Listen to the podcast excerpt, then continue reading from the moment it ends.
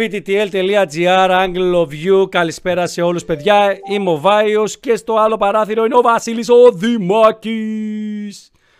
Μπορείτε να τον λέτε από σήμερα ή από προχτές μάλλον κιόλας, Αρκουδιάρη. Είναι το νέο του, το νέο του παρατσούκλι. Ε, θες να εξηγήσεις τον κόσμο γιατί από εδώ και πέρα θα σε αναφέρω μας στην εκπομπή σαν Αρκουδιάρη; Και όχι τυχαία.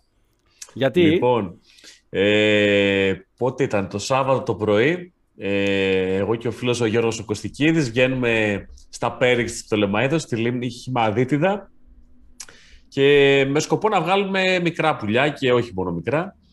Ε, και όπως ήμασταν εκεί παραλίμνια τέλος πάντων, κάποια στιγμή πετύχαμε αρκούδα. Ναι, Έτσι. αρκούδα. Θα δείξω κατά πόσο φαίνεται εδώ. Ε, άμα θες κάνεις share το τέτοιο. Τώρα βέβαια θα, εκεί... Θα ανεβάσω φωτογραφία κάποια στιγμή τέλος πάντων, αλλά... Εκεί έχει ανοιχτά όλα τα παράθυρα, facebook και τα λοιπά, δηλαδή Έτσι. μην βλέπει ο κόσμος τα ερωτικά σου μηνύματα εκεί που Όλα, όλα, όλα. Ε, να ξεκινήσουμε, ε, να ελέγξουμε τον ήχο καταρχήν. εδώ. Ε, ευχαριστούμε. Καλησπέρα σε όλα τα παιδιά καταρχήν. Ε, ο Αλέξανδρος... από σήμερα ή από Ωραία και Facebook. Ωραία.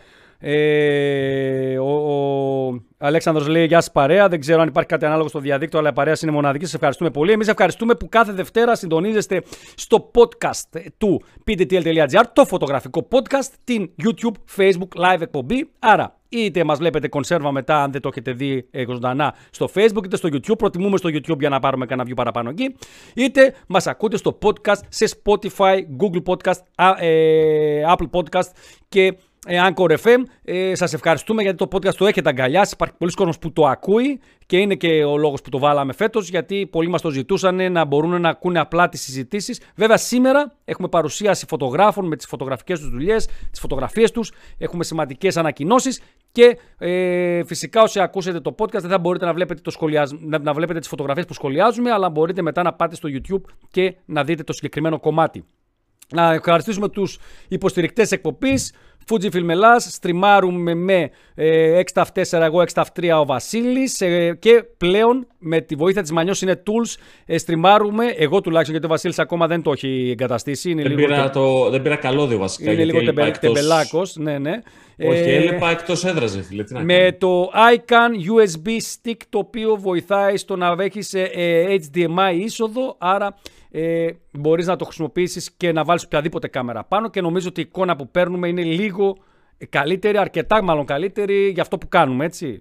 Ε, Sigma Gris, ετοιμάζουμε τελευταία στάδια της, του review του 2870 του καινούριου DGDN για e mount, για Sony cameras και του 24, του αντίστοιχου. ESP, σήμερα ανακοινώνουμε το μεγάλο νικητή της, του μεγάλου μας διαγωνισμού. Η ιστορία του δρόμου κράτησε περίπου τρεις μήνες και ήταν μια πολύ μεγάλη διοργάνωση από εμάς. Χαρά μας που συνεργαστήκαμε και θα ξανασυνεργαστούμε με την ESP, αλλά και πολύ μεγάλη μας τιμή που μας στείλατε τις φωτογραφίες σας. Και σήμερα επιλέγουμε και Σας δείχνουμε τις φωτογραφίες που επιλέξαμε για Photo Week, 15η Photo Week. Η 16η ήδη ξεκίνησε να τρέχει στο Facebook και θα μπει και το άρθρο αύριο.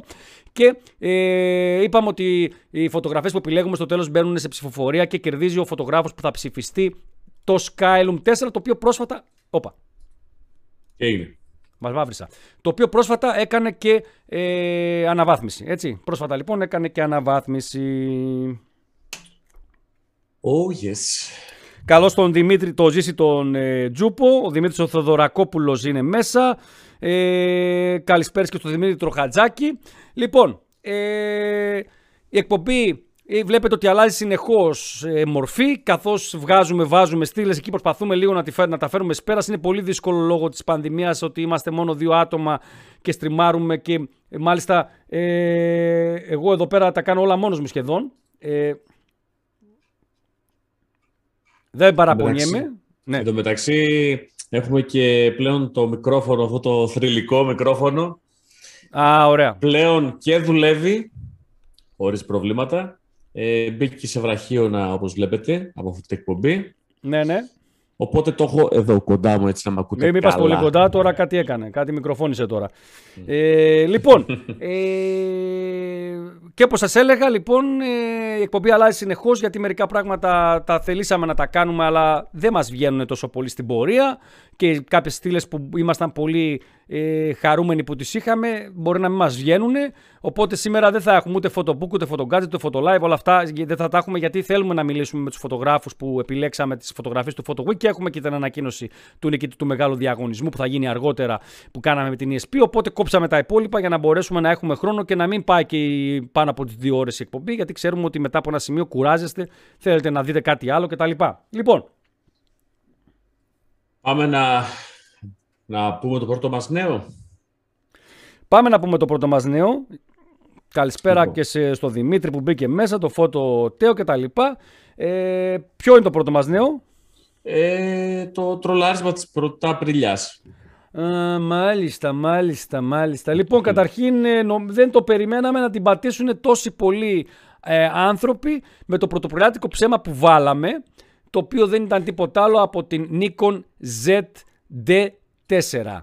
Μια υβριδική mirrorless DSLR κάμερα η οποία ήρθε για να λύσει το πρόβλημα της διαμάχης αν θα πάρω ποιος είναι καλύτερο το σύστημα το mirrorless του DSLR και τι θα πάρω κτλ. Παίρνει την, αυτή την καινούρια κάμερα η οποία κυκλοφόρησε πριν μια εβδομάδα, δηλαδή με, πριν τέσσερις μέρες και κάνει 8.999 ε, ευρώ εδώ στην Ελλάδα. Μια κάμερα με όλα τα στοιχεία που θα περιμένατε να έχει, να είναι και, αδιάβ... και αδιάβροχη, 40 Καλά. Ε, έχει να... 8K στα 60p, έτσι. Ε, να κάνεις ό,τι ερώτηση θες, Δημήτρη, που θες να ρωτήσεις για το streaming. Να κάνω όμως εδώ λίγο μια ανάλυση της, του σκεπτικού μας, έτσι. Ε, να, βάλω, για να, να, βάλω λίγο, περίμενε που το έχω. Ε, εδώ. Να κάνω μια ανάλυση του σκεπτικού μας, λοιπόν σχετικά με την Nikon ZD4. Καταρχήν, για να καταλάβετε, ε, το κάναμε υπερβολικά το ψέμα, ώστε να το καταλάβουν. Αν και ορισμένοι, να το καταλάβουν όλα. Αν και ορισμένοι νομίζω ότι την ψιλοπατήσανε. Παρ' όλα αυτά, ε, να πούμε ότι... Μισό να το βρω. Ε, είναι μια κάμερα την οποία κάναμε ένα Photoshop στη φωτογραφία. Να κάνω και ένα share να το δείξουμε. Ε, Βασίλη. Το... Κάτσε το κάνω εγώ share.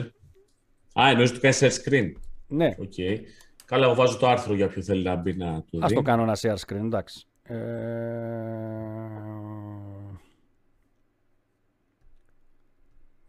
Και το κάνεις. Λοιπόν, πάρα πολύ ωραία. Αυτή λοιπόν είναι η κάμερα, η κάμερα και κάναμε το εξής. Βάλαμε στην Nikon Z7 ή 6 αυτή τον καθρέφτη με Photoshop και επιπλέον ε, θα σας δείξω το ωραίο ότι βρήκαμε αυτό το...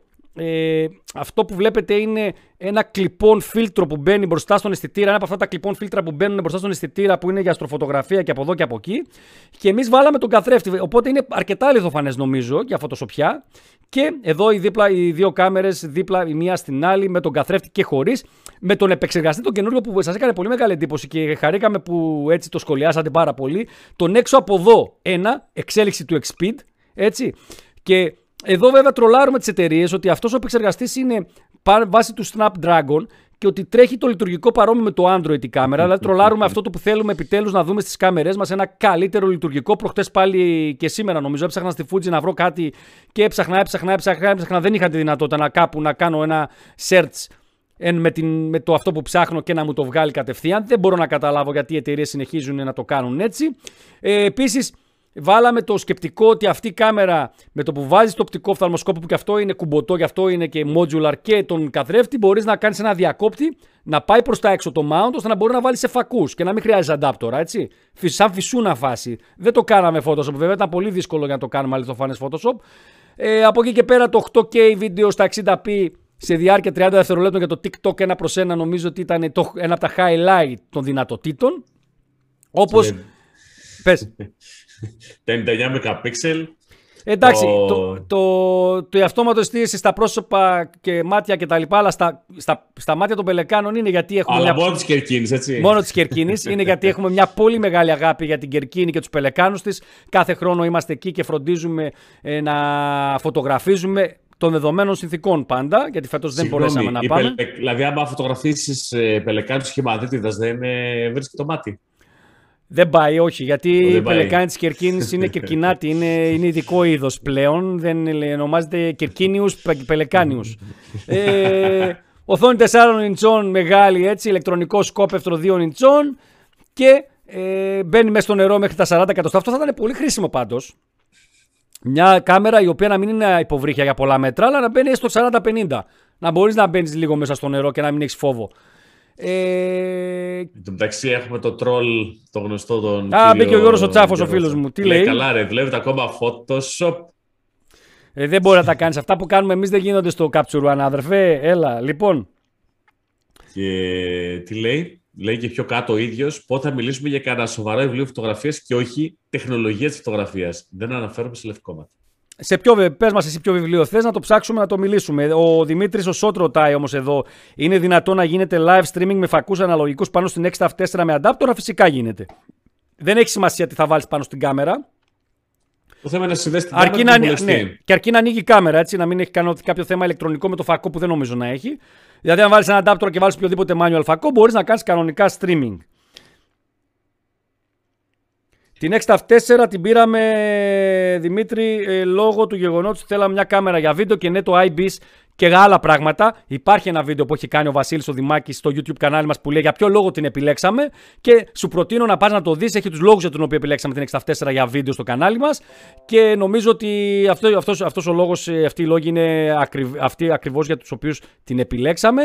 Κλείνω και τον ήχο από εδώ. Λοιπόν, ε, αυτό λοιπόν ήταν το πρωτοπλιάτικο ψέμα. Ήδη είχαμε και κάποια σχόλια από κάτω.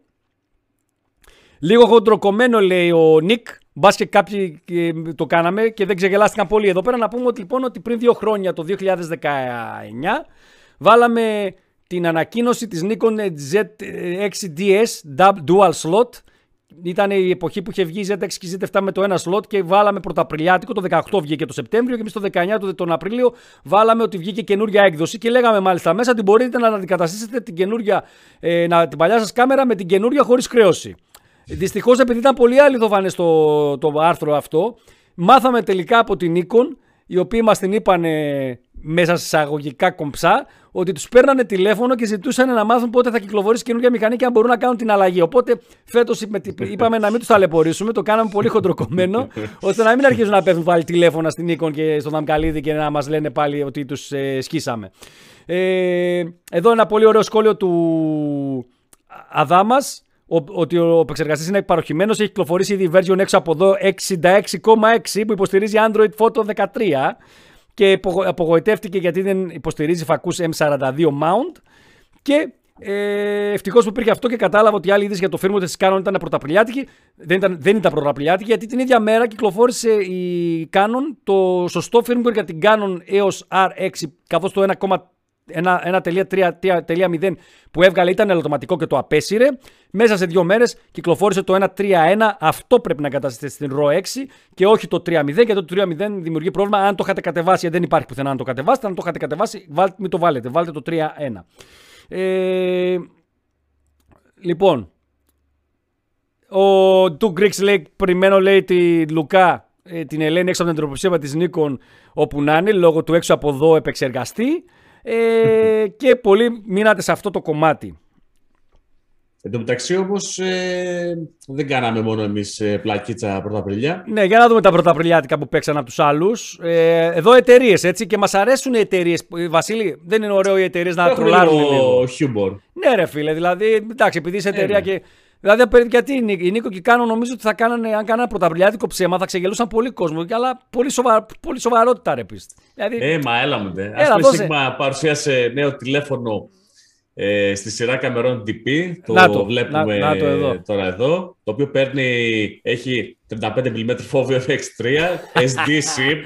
ο, ο φόβιο ο οποίος δεν το βλέπω να φτάνει στην αγορά των αισθητήρα αυτών που προσπαθεί ναι. η Sigma με, με. Αλλά είναι ωραίο, δηλαδή με, με, τα κουμπάκια εκεί πέρα και τα λοιπά. Αυτό δεν νομίζω, δεν νομίζω να είναι της Sigma. Αυτό όμως που είναι της Γιογνούο είναι αυτό που το βγάλει η ίδια Γιογνούο.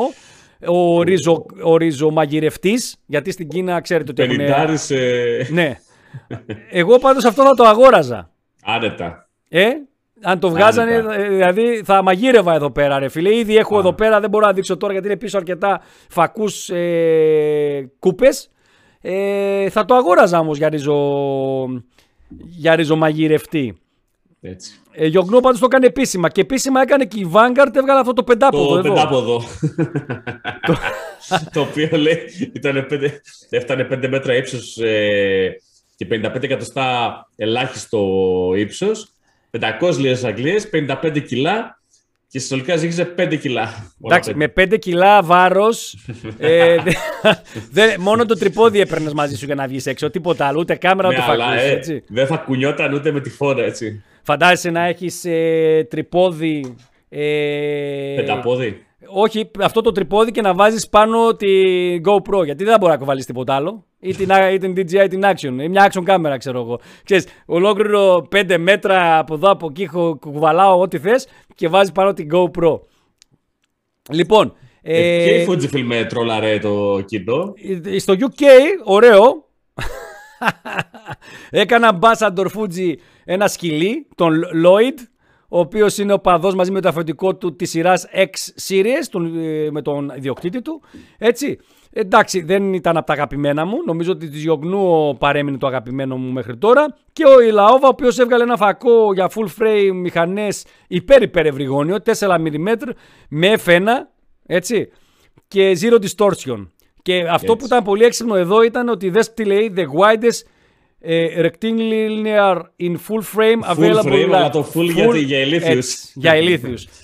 το ζήλεψα ότι δεν το έβαλα στην ε, Nikon αυτό που έβαλα με το δικό μας. Ωραίο, το ωραίο, ωραίο, ωραίο. Ε, και εδώ ένα της Kodak που έγραψε κάποιος χρήστης την έκανε αυτό έτσι. Make the future today ότι η Kodak και καλά βγάζει μια κάμερα.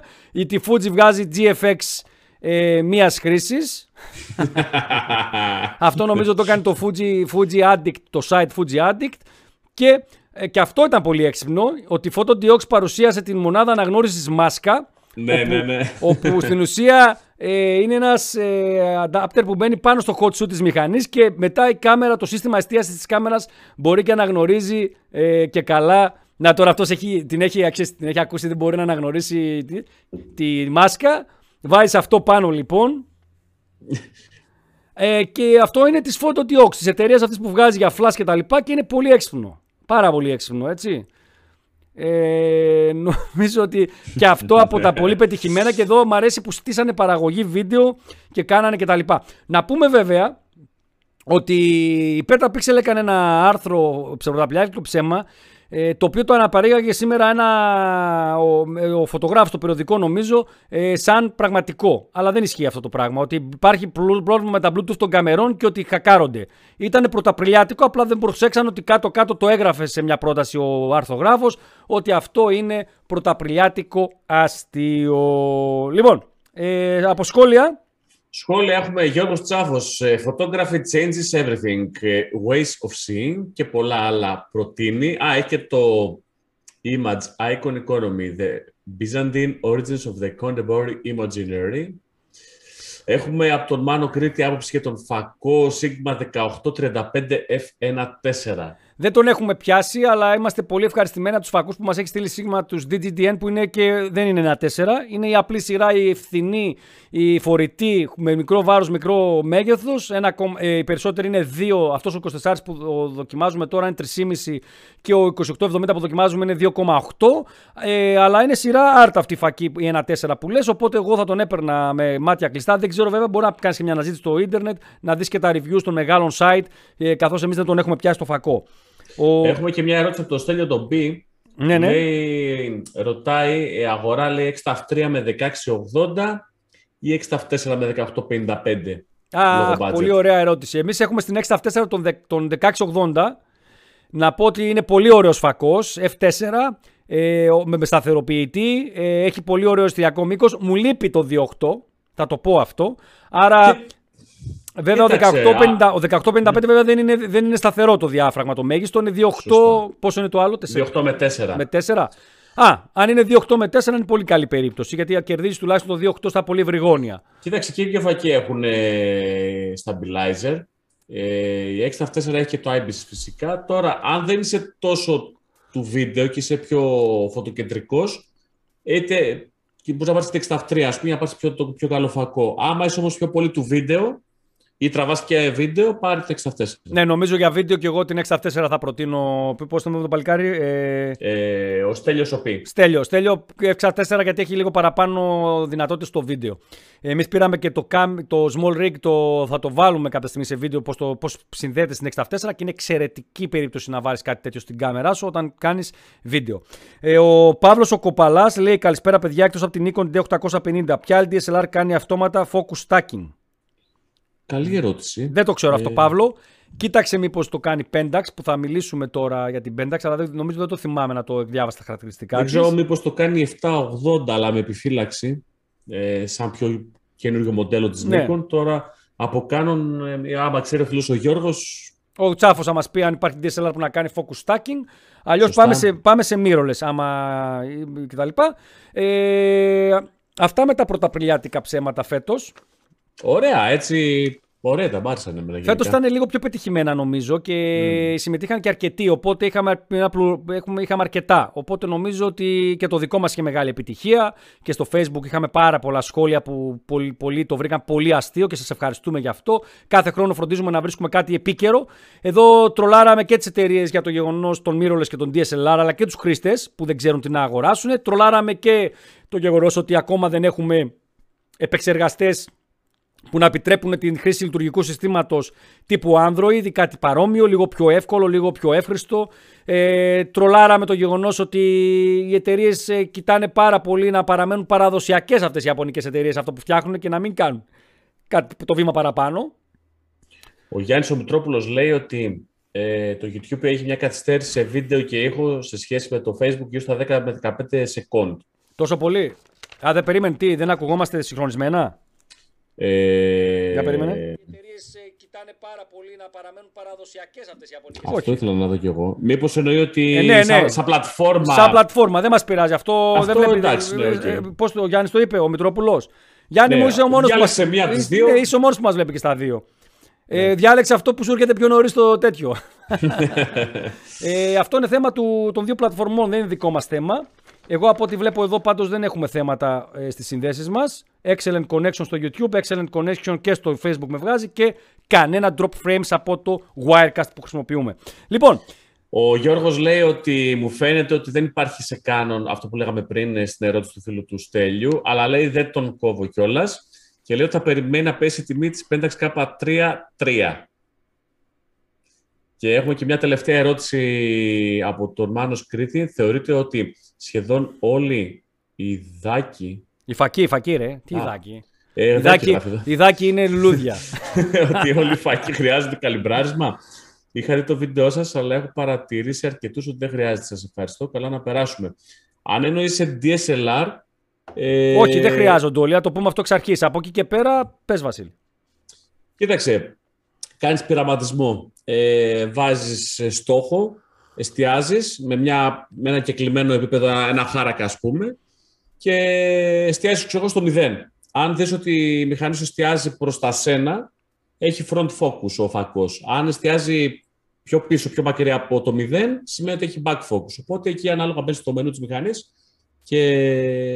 Αλλά αν εστιάζει το μηδέν, είσαι κομπλέ. Και νομίζω ότι δεν το κάνουν όλοι οι φακοί, αλλά στις DSLR το πρόβλημα είναι υπαρκτό δεν είναι υπαρκτό στις mirrorless. Που δεν έχουν, οι mirrorless έχουν το σύστημα αυτόματης εστίασης να παίρνει πληροφορίες από τον αισθητήρα κατευθείαν, ενώ οι DSLR έχουν σύστημα με δικό του αισθητήρα. Χώρια. Που είναι χώρια και εκεί πέρα δημιουργείται το πρόβλημα και είναι ένα από τα πλεονεκτήματα ότι πήγαμε σε mirrorless, ότι πλέον δεν έχουμε αυτά τα προβλήματα, έτσι.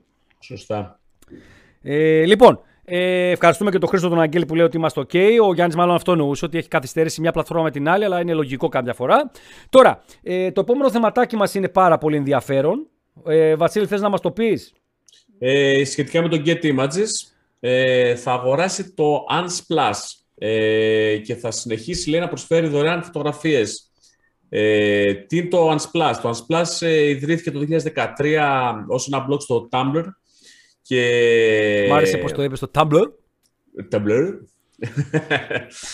και γενικά ήταν μια πλατφόρμα η οποία ε, μπορείς να μπεις και να κατεβάσεις φωτογραφίες ε, δωρεάν υψηλής ανάλυσης.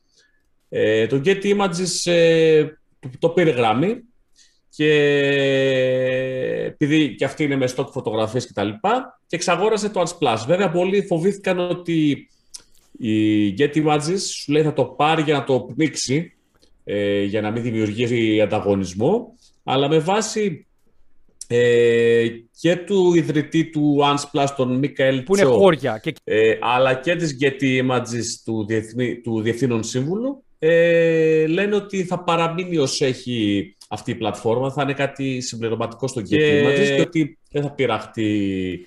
Ε... Κοίταξε, να πούμε εδώ πάντως ότι είναι περίεργο το όλο σκηνικό.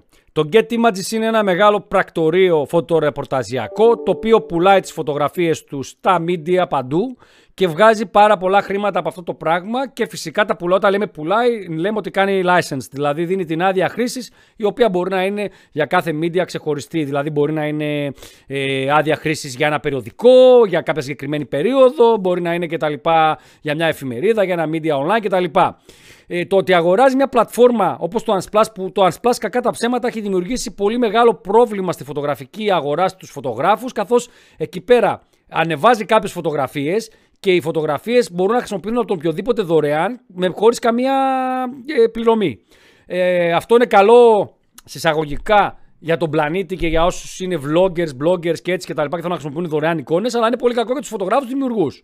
Και επιπλέον. Αυτό είναι το θέμα. Και το θέμα είναι πώς θα εντάξει η Get Images που οι οποίε ζητούσε λεφτά ε, θα έχει μια πλατφόρμα free. Ξέρω εγώ, και το Unsplash να πούμε ότι είναι, να πούμε ότι είναι καλές εικόνες έχουν μέσα. Δεν είναι του πεταματού. Δηλαδή, φωτογραφίες που βλέπεις να έχουν μέσα αναρτημένες είναι πολύ καλές. Έχουμε χρησιμοποιήσει και εμείς το PDTL καμιά φορά για τα άρθρα μας ε, που μπορεί να μην έχουμε κάποια φωτογραφία για να κάνουμε ας πούμε κάτι, ένα άρθρο για ενημέρωση και αντί να ψάχνουμε στο Google μπαίνει στο Unsplash, γράφεις βέβαια πάντα εμείς γράφουμε κάτω τον δημιουργό και τη link στο Unsplash ε, δεν είμαστε δηλαδή υποκριτές να πούμε ότι δεν μπορεί να χρησιμοποιηθεί για μικρά site, για bloggers, για vloggers που δεν έχουν χρήματα να αγοράσουν ε, φωτογραφίες αλλά δεν ξέρω κατά πόσο ε, χτυπάει την αγορά αυτών των φωτογράφων που πουλάνε σε μεγάλες ε, media επιχειρήσεις, ε, σε περιοδικά κτλ.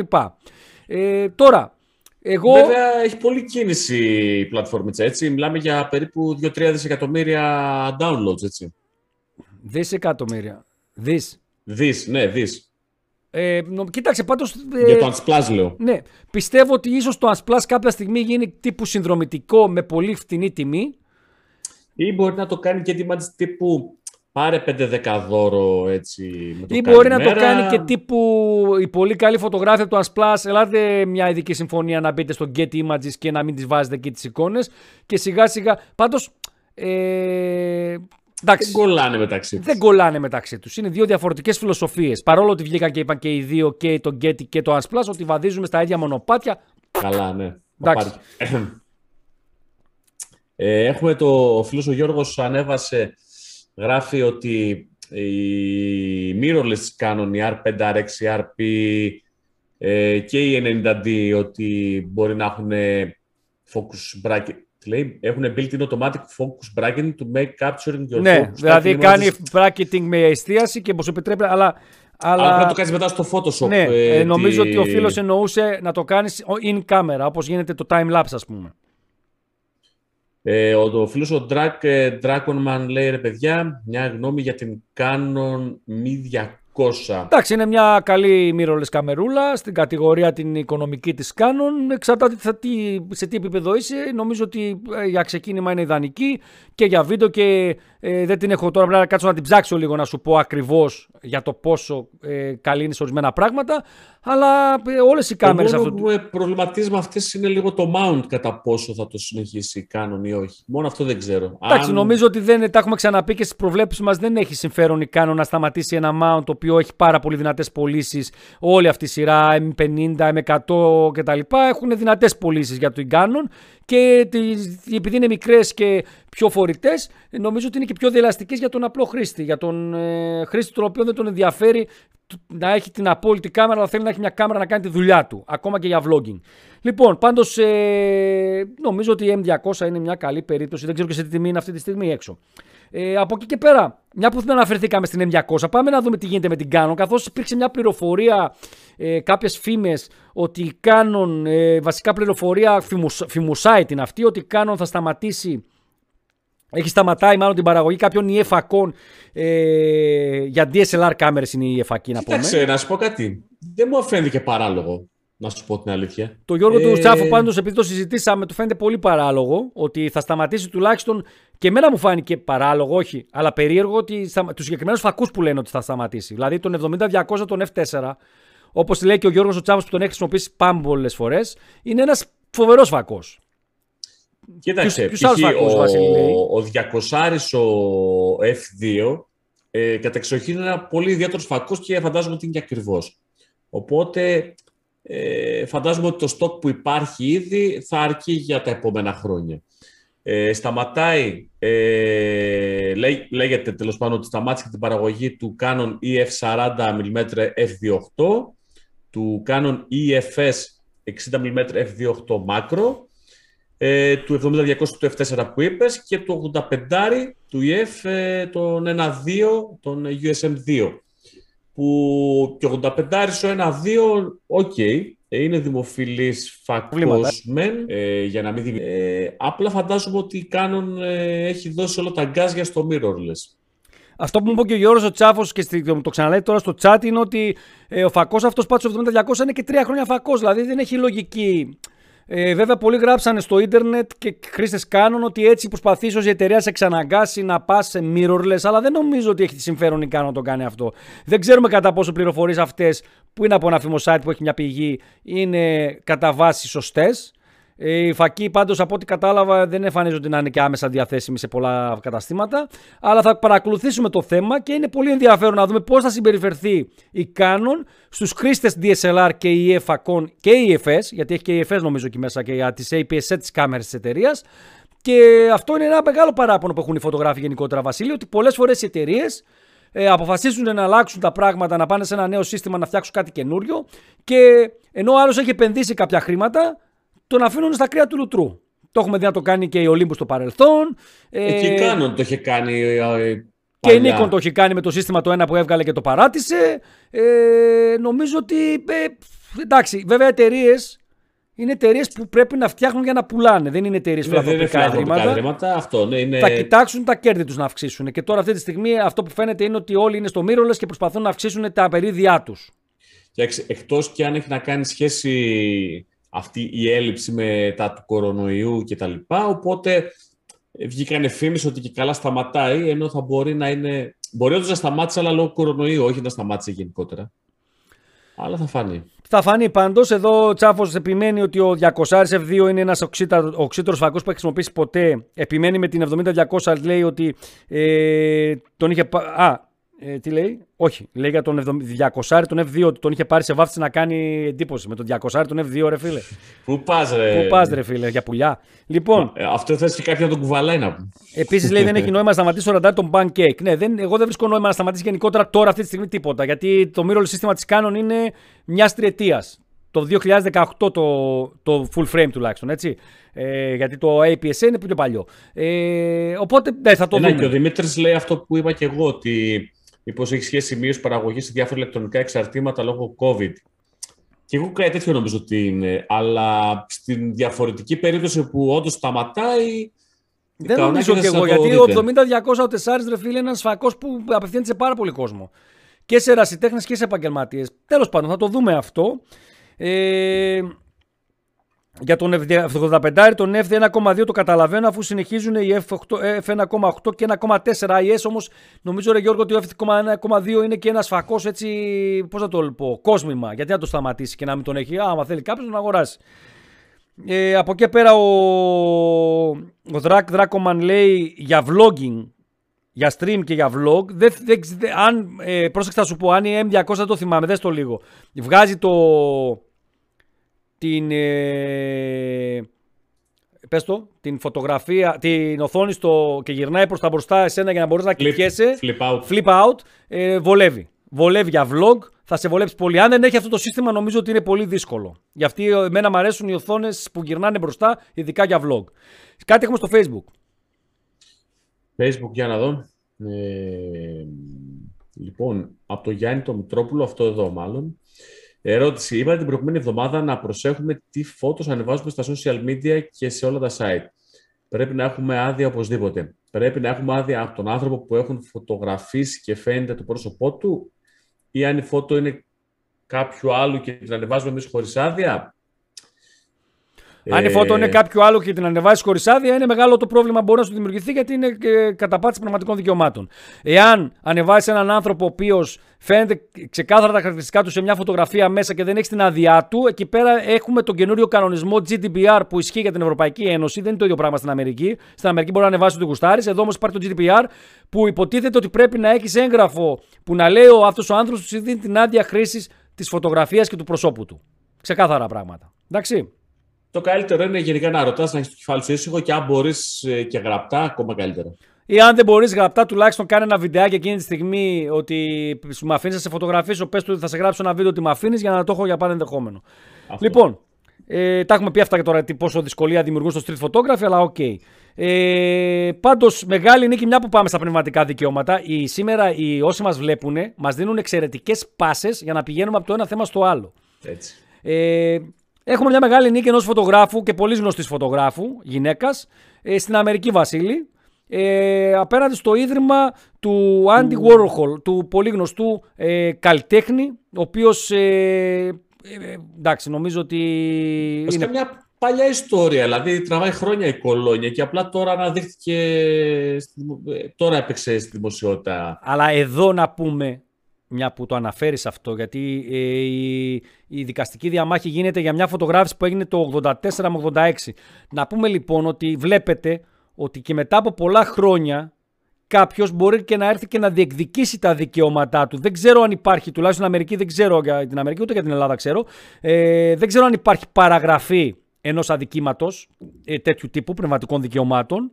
Ε, αν το ξέρει κάποιος, ας απαντήσει. Αλλά τι έγινε, Βασίλη, ακριβώς; Ε, το 1984 η φωτογράφος ε, Lynn Goldsmith ε, έκανε κάποια πορτρέτα το γνωστό ε, Prince.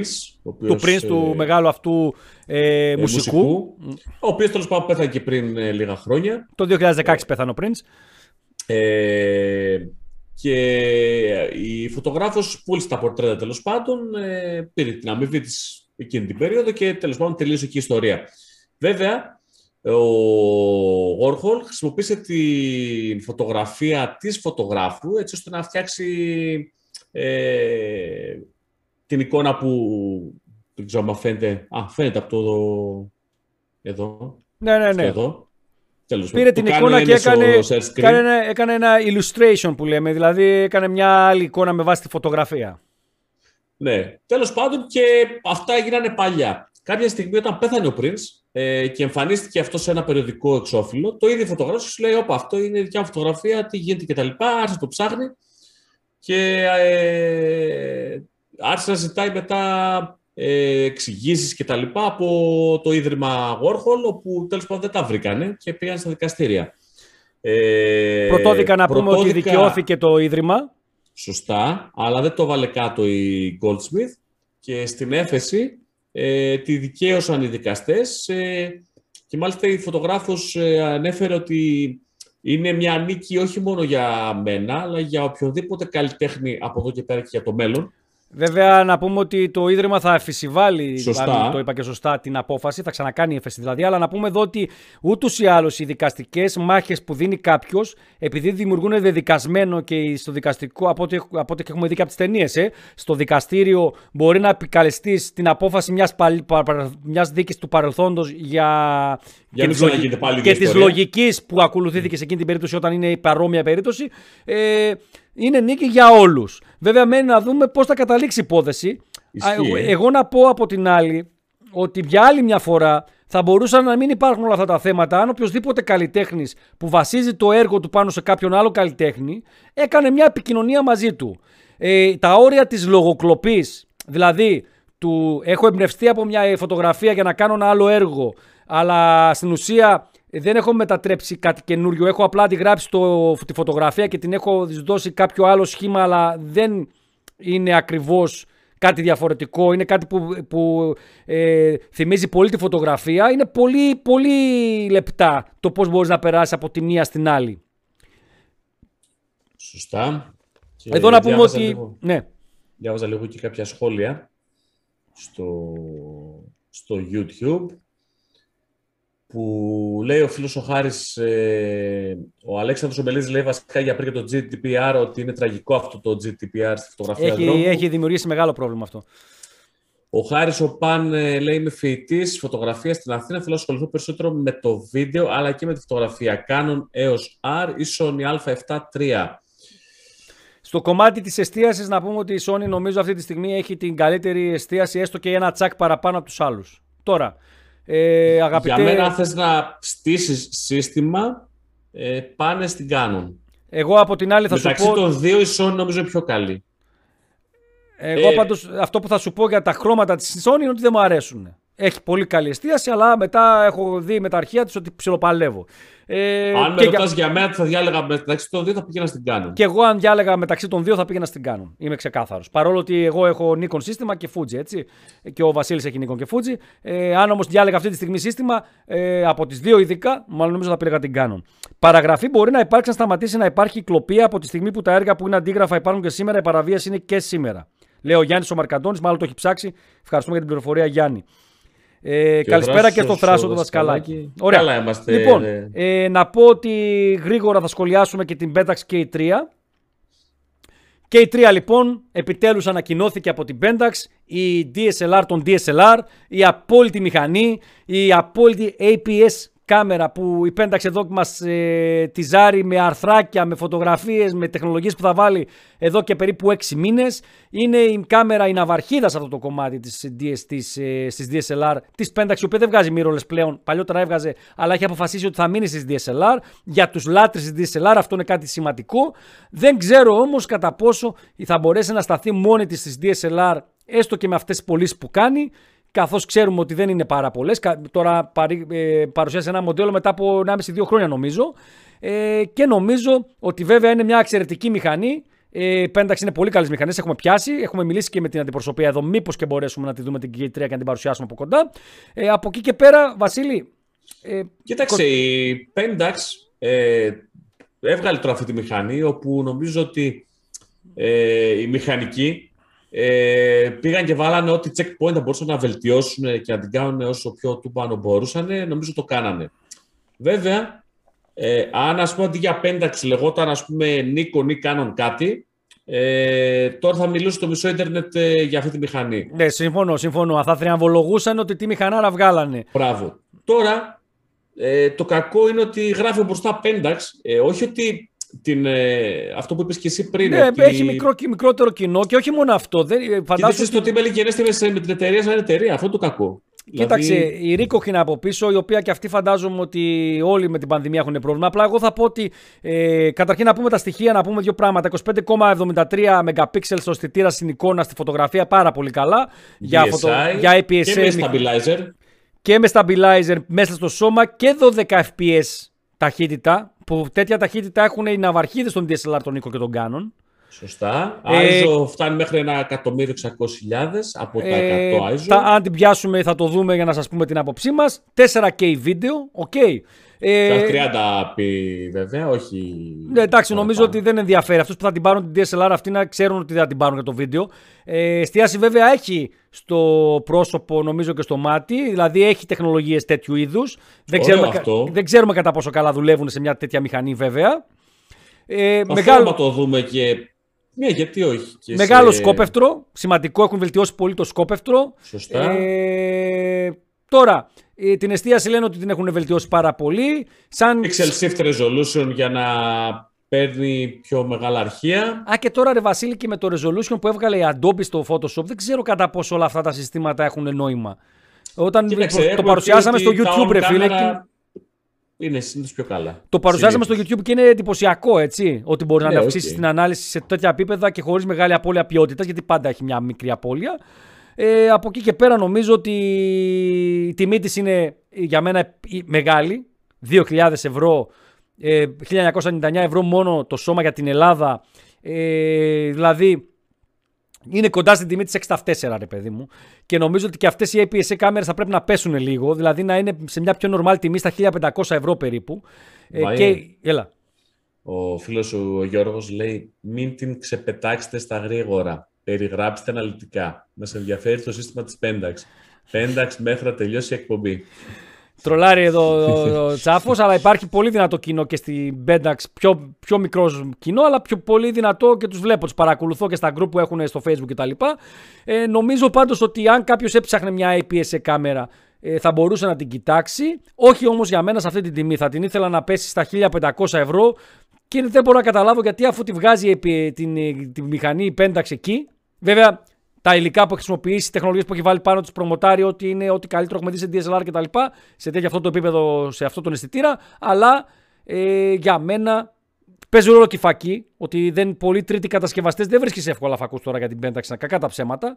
Ε, δεν ξέρω. Δύο καρτούλες μνήμης. Ε, φορτίζει και με Type-C USB. Αυτονομία 800 λήψεις. Πολύ καλό που φορτίζει μέσω USB και μπορεί να μένει και να λειτουργεί με, με, τη, με την καλώδια στο ρεύμα. 300.000 ε... κλικ το πλήστρο. Δηλαδή, να, να, ρε Γιώργο, για σένα τα λέω. Ορίστε. Από μείον 10 έως μείον 10 δουλεύει. Ε, τι άλλο, Λοιπόν, ξέρω. αυτά τα και θεματάκια... Και σε και με grip, ε, αδιάβροχο το grip. Ε, σημαντικό ότι είναι αδιάβροχη. Η Πένταξ έχει πολύ καλή αδιαβροχοποίηση. Αυτά τα θεματάκια μας για σήμερα. Επειδή έχουμε πολύ κόσμο που περιμένει, πάω να βάλω γρήγορα τον Αστράτο τον Αγιάννη να μας δείξει δύο λεπτά κάτι που θέλει να μας δείξει. Okay. Ε, η αλήθεια είναι ότι θα περιμένουν λίγο οι υπόλοιποι γιατί είναι έκτακτη συμμετοχή. Έλα ρε Στράτο, μας ακούς; Μας ακούς λίγο audio. Λοιπόν, ε, γεια σου Στράτο μου. Πολύ καλησπέρα σε όλους. Καλή εβδομάδα. Ελπίζω να με ακούτε κανονικά. Καλησπέρα στην Καβαλάρα. Γεια χαρά. Ελπίζω να έχεις κλείσει browser και τα λοιπά αν έβλεπες την εκπομπή. Έτσι. Ναι, ναι, ναι, κανονικά. Ε, πλέον τα μάθαμε τα κόλπα. Σε έπαιρνα τηλέφωνο το πρωί το μεταξύ και με, δεν σε έβρισκα και λέω μάλλον θα έχει μπλέξει και δεν θα βγει. Αλλά τώρα Έκλεξα βλέπω ότι έχει. γιατί είχα απώλεια κινητού. Αλλά Όχι, ρε φίλε. αύριο. Ε, εντάξει, τι, πολύ, πολύ. Όχι, εντάξει, ήταν ένα κινητό που είχα για προσωπική χρήση ευτυχώς. Ε, το οποίο δεν μας χαλάει και που το Τώρα να σου φάγανε πω και με... εντός εισαγωγικών. Ας το φάγανε, αυτό ήθελα να πω. Ναι, Ευτυχ... ναι, ναι. Ευτυχώς ε, με τα Google και τα Cloud και όλα αυτά πλέον τα περνάς κατευθείαν στο καινούριο κινητό και δεν έχεις και απώλειες σημαντικές. Ε... Ευτυχώς Βάιε που είμαστε παντρεμένοι και χάλασε το κινητό της συζύγου και πλέον η σύζυγος έχει πολύ καλύτερο κινητό που της το έκανα τώρα οπότε έχω εγώ που είμαι φωτογράφος. Οπότε... Καλό, α, α, αυτό είναι βασικό όμως γιατί επειδή συνήθως ε, οι σύζυγοι είναι πολλές ώρες με τα παιδιά και τραβάνε πολύ φωτογραφία και βίντεο. Είναι, έχει σημασία αυτός που είναι πολλές ώρες με τα παιδιά που μπορεί να είναι και άντρας, δεν είναι αναγκαστικό να είναι γυναίκα. Φαίνεται Έτσι. ο μπαμπάς Παύλας σύζυγος. Πώς φαίνεται, Λοιπόν, Στράτο, επειδή, επειδή δεν σε περίμενα, αλλά θα, θα το κάνουμε, πάμε να δούμε τι έχεις να μας δείξεις για σήμερα. Ε, εάν τυχόν με όχι, όχι, όχι, όχι. Διακόπτω... Δεν υπάρχει θέμα. Μπες, μπες. Τέλεια. Ευχαριστώ για τη φιλοξενία όπως και να έχει. Εμείς ευχαριστούμε. Λοιπόν. Ε, craftiuspro.gr Yes, sir. Οπότε μπαίνετε εκεί και βλέπετε το ότι έχει να σας δείξει ο Στράτος, έχει την Ακαδημία, μπορείτε να γραφτείτε, να αγοράσετε μαθήματα, όλα τα πάντα όλα. Πάμε να δούμε τι έχει να μας δείξει για σήμερα. Ευχαριστούμε πάρα πολύ. Λοιπόν, σήμερα θα δείξω κάτι το οποίο ε, αρκετοί πιθανότατα να το γνωρίζουν, αλλά μου έχει κάνει τρομερή εντύπωση το πόσοι δεν το γνωρίζουν ότι υπάρχει στο Photoshop. Ε, και υπάρχει εδώ και αρκετές εκδόσεις, να πω την αλήθεια. Λοιπόν, Έχω εδώ πέρα ένα πορτρέτο το οποίο παρένθεση spoiler alert είναι από το Unsplash που συζητούσατε στην αρχή της εκπομπής. Πάντως ε, σε εσάς, σε εσάς έχει κάνει καλή δουλειά γιατί η αλήθεια είναι ότι μπορείς να βρεις δωρεάν υλικό εκεί και να μην μπλέξεις ε, Α, γενικότερα. αντικειμενικά που έχει κάνει καλή δουλειά έτσι τα 60 δευτερόλεπτα του insight του δικού μας ως designers. Ε, πολλές φορές οι πελάτες δεν έχουν budget για να αγοράσουν φωτογραφίες ή ακόμα χειρότερα στην Ελλάδα ειδικά δεν καταλαβαίνουν γιατί πρέπει να αγοράσουν ναι. φωτογραφίες. Οπότε αντί να ερχόμαστε σε μια εντός εισαγωγικών διαδικασία να τους εξηγήσουμε και να τους πείσουμε γιατί πρέπει να γίνει αυτό, υπάρχει το Unsplash το οποίο απλά εμείς το χρησιμοποιούμε με φωτογραφίες που δεν έχουν πρόσωπα επάνω. Ε, διότι αν υπάρχει πρόσωπο και μία στο εκατομμύριο μετά από τρία χρόνια αυτός ή αυτή αποφασίσει ότι θέλω να κυνηγήσω κάτι, μπορεί να κυνηγήσει ό,τι θέλει. Οπότε φωτογραφίες τοπίου, για παράδειγμα, ή φωτογραφίες με αντικείμενα, κήπους, ξέρω εγώ, λούδια κτλ. που χρησιμοποιούμε καμιά φορά για διακοσμητικούς σκοπούς, εκεί νομίζω ότι είμαστε μια χαρά. Πολύ ε, αυτό σαν 60 δευτερόλεπτα τι γίνεται στον κλάδο μας. Λοιπόν, τώρα, ε, εάν έχουμε ένα πορτρέτο, όπου πολλές φορές έχουμε να λύσουμε προβλήματα όπως ε, ένα μάτι είναι λίγο πιο μισόκλειστο, το κεφάλι είναι λίγο περίεργα, η κλίση είναι κάπως περίεργη και δημιουργεί προγούλια ή φουσκώνει εδώ το κάτω μέρος κτλ. Παλιά έπρεπε να μας βγει πίστη για να μπορέσουμε να τα φτιάξουμε αυτά με το Liquify. Αλλά αν πάμε στο filter το Liquify εδώ πέρα και κάνουμε κλικ στο Liquify, ε, υπάρχει μια αυτόματη λειτουργία η οποία μπορεί να ανοιχνεύσει αρκετά πρόσωπα. Τώρα θα μετακινήσω το παράθυρο εδώ. Βλέπετε το παράθυρο του Liquify, βλέπετε το Photoshop μόνο. Τώρα το Liquify. Καταπληκτικά, λειτουργούν όλα μια χαρά. Λοιπόν, ε, θα δούμε ότι εδώ πέρα υπάρχει μια επιλογή που λέει Face Aware Liquify. Όπου αν την ανοίξουμε, τι κάνει, ανοιχνεύει, ε, νομίζω μέχρι και 4-5 πρόσωπα μπορεί να βρει αυτόματα. Επιλέγουμε το πρόσωπο, αν είναι πάνω από ένα που θέλουμε να επεξεργαστούμε από αυτό εδώ πέρα το drop-down menu και μπορούμε να κάνουμε πολύ γρήγορα ε, εξωπραγματικές διορθώσεις. Για παράδειγμα, εδώ βλέπουμε ότι λόγω της σκιάς και λόγω της φωτογραφίας το δεξί μάτι είναι λίγο πιο κλειστό. Ε, και συνήθως όλα τα πορτρέτα ένα μάτι είναι λίγο πιο. Ε, εδώ να, να πούμε και την άχρηστη πληροφορία. Το, το, το, μάτι που είναι πιο ανοιχτό λέγεται dominate eye, έτσι και είναι αυτό που είναι το πιο δυνατό μάτι και πρέπει πάντα νομίζω να το έχετε ε, προς τη μεριά του φακού. Έτσι, σωστά, καλά το λέω, να φωτίζετε Ακριβώς. καλύτερα.